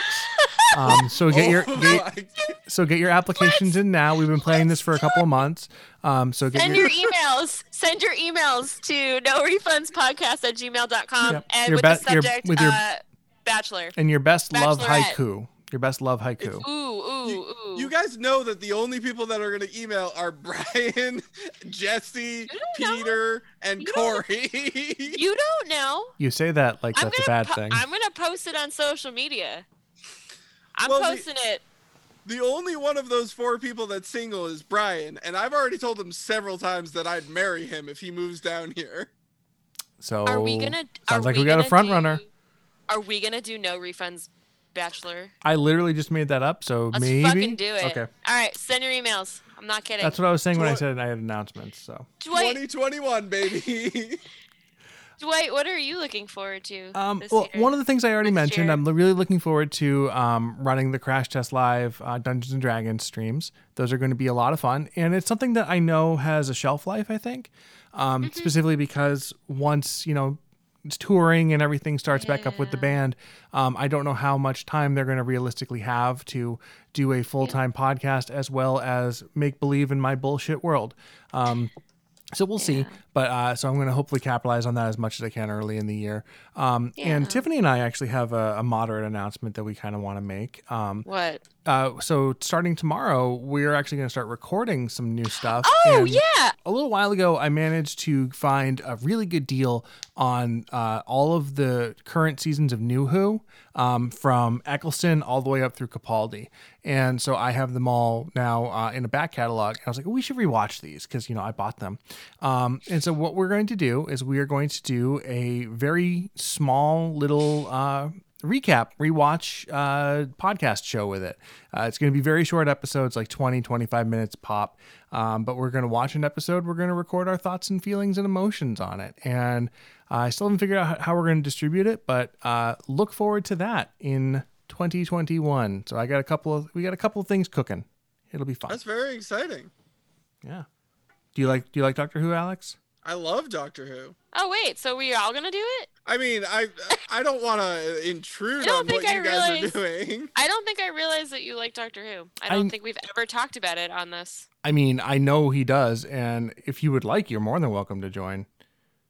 Oh wait, where's the TARDIS? That's Totoro. That's Totoro. There's a TARDIS on here, I isn't don't- there? Why did I not know this? I just learned something. we watched um, one of Capaldi's episodes together at Alex's house, or I, Alex and I, wa- I think it was I- Into the Dalek. Ev- Um, Everybody went in the hot tub, Yep. and Dwight and I were like, and I went upstairs and I was Oh. like, "You want to watch the new episode of Doctor Who?" And he was like, Yeah. Oh. it was pretty awesome.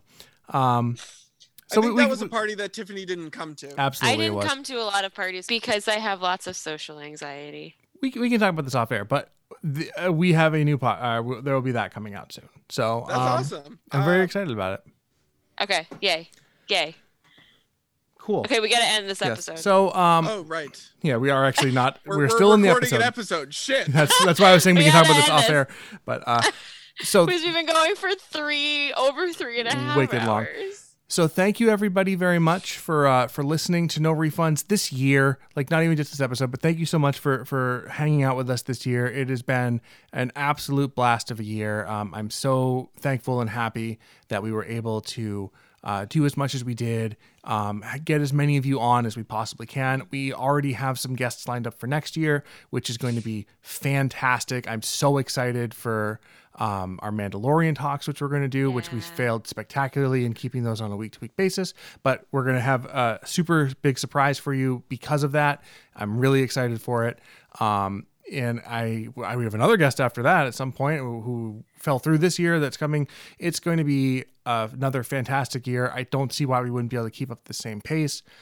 Thank you, thank you, and Tiffany and Alex so much for you know. Tiffany's trying to say something. I wasn't looking. Wait. I'm sorry. Ladies' Night Part Two. Yeah, ladies, ladies night part two is coming as well. Um, so thank you, Tiffany and Alex, for you know um, putting up with my bullshit again this year, like you do every year. Thank you so much Yep. for for spending time doing this, and uh, you know the podcast wouldn't be no refunds without the three of us. I think so. I It has mean, been I- fantastic. I agree. Uh, the podcast wouldn't be what it is without me because I'm the best. Um, Tiffany, do you want to start our own podcast? This this year has been great for the podcast. Like I I have really enjoyed what the podcast like organically became this year, which was the three of us hanging out, which is what the po- podcast has always been with a fourth person.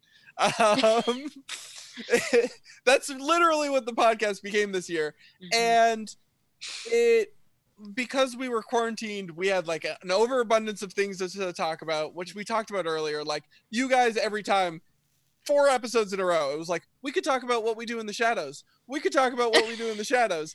And every time we never got to it. And by the end i think like two or three guests were like oh you guys wanted to talk about that show. And you guys were like nah we can talk about it next time. And it's just been it's been so much fun because like yeah i hang out with my friends in discord every night and we shit, shoot the shit and chat but like this is we're seeing each other. We're talking face to face we're not also playing video games while shooting the shit. It's fun. It's like yeah we're t- recording a podcast. It's an excuse but really we're here to hang out with each other and to just you know not go mm, as insane as we could be going. I'm here to get famous, and it's working. oh I don't have anything to say because I hate both of you. I mean, that's fair. to, to be to be fair, I hate all three of the hosts of this show. Bye. uh, once again, thank you so much for listening to this episode of No Refunds. Um, we have been Dwight, Tiffany, and Alex, and uh, you are currently listening to The Hyper Potions uh, by Time Trials. Reverse that. And um, you can email us at no refunds podcast at Keep gmail.com. and uh, you can follow us on Instagram, and that's really it. So Don't forget to label to have your um, subject of your emails be uh, Alex, be Alex Bachelor. Um, if you are single and you want to apply, please. And ready to mingle. email. Please. If we can put this episode together, I will be so excited. uh, so thank you everybody, and uh, we will talk to you all in the new year. Bye. Happy New Year! Bye. Bye. I think Alex just quit the podcast. I think he did. I think we made him quit.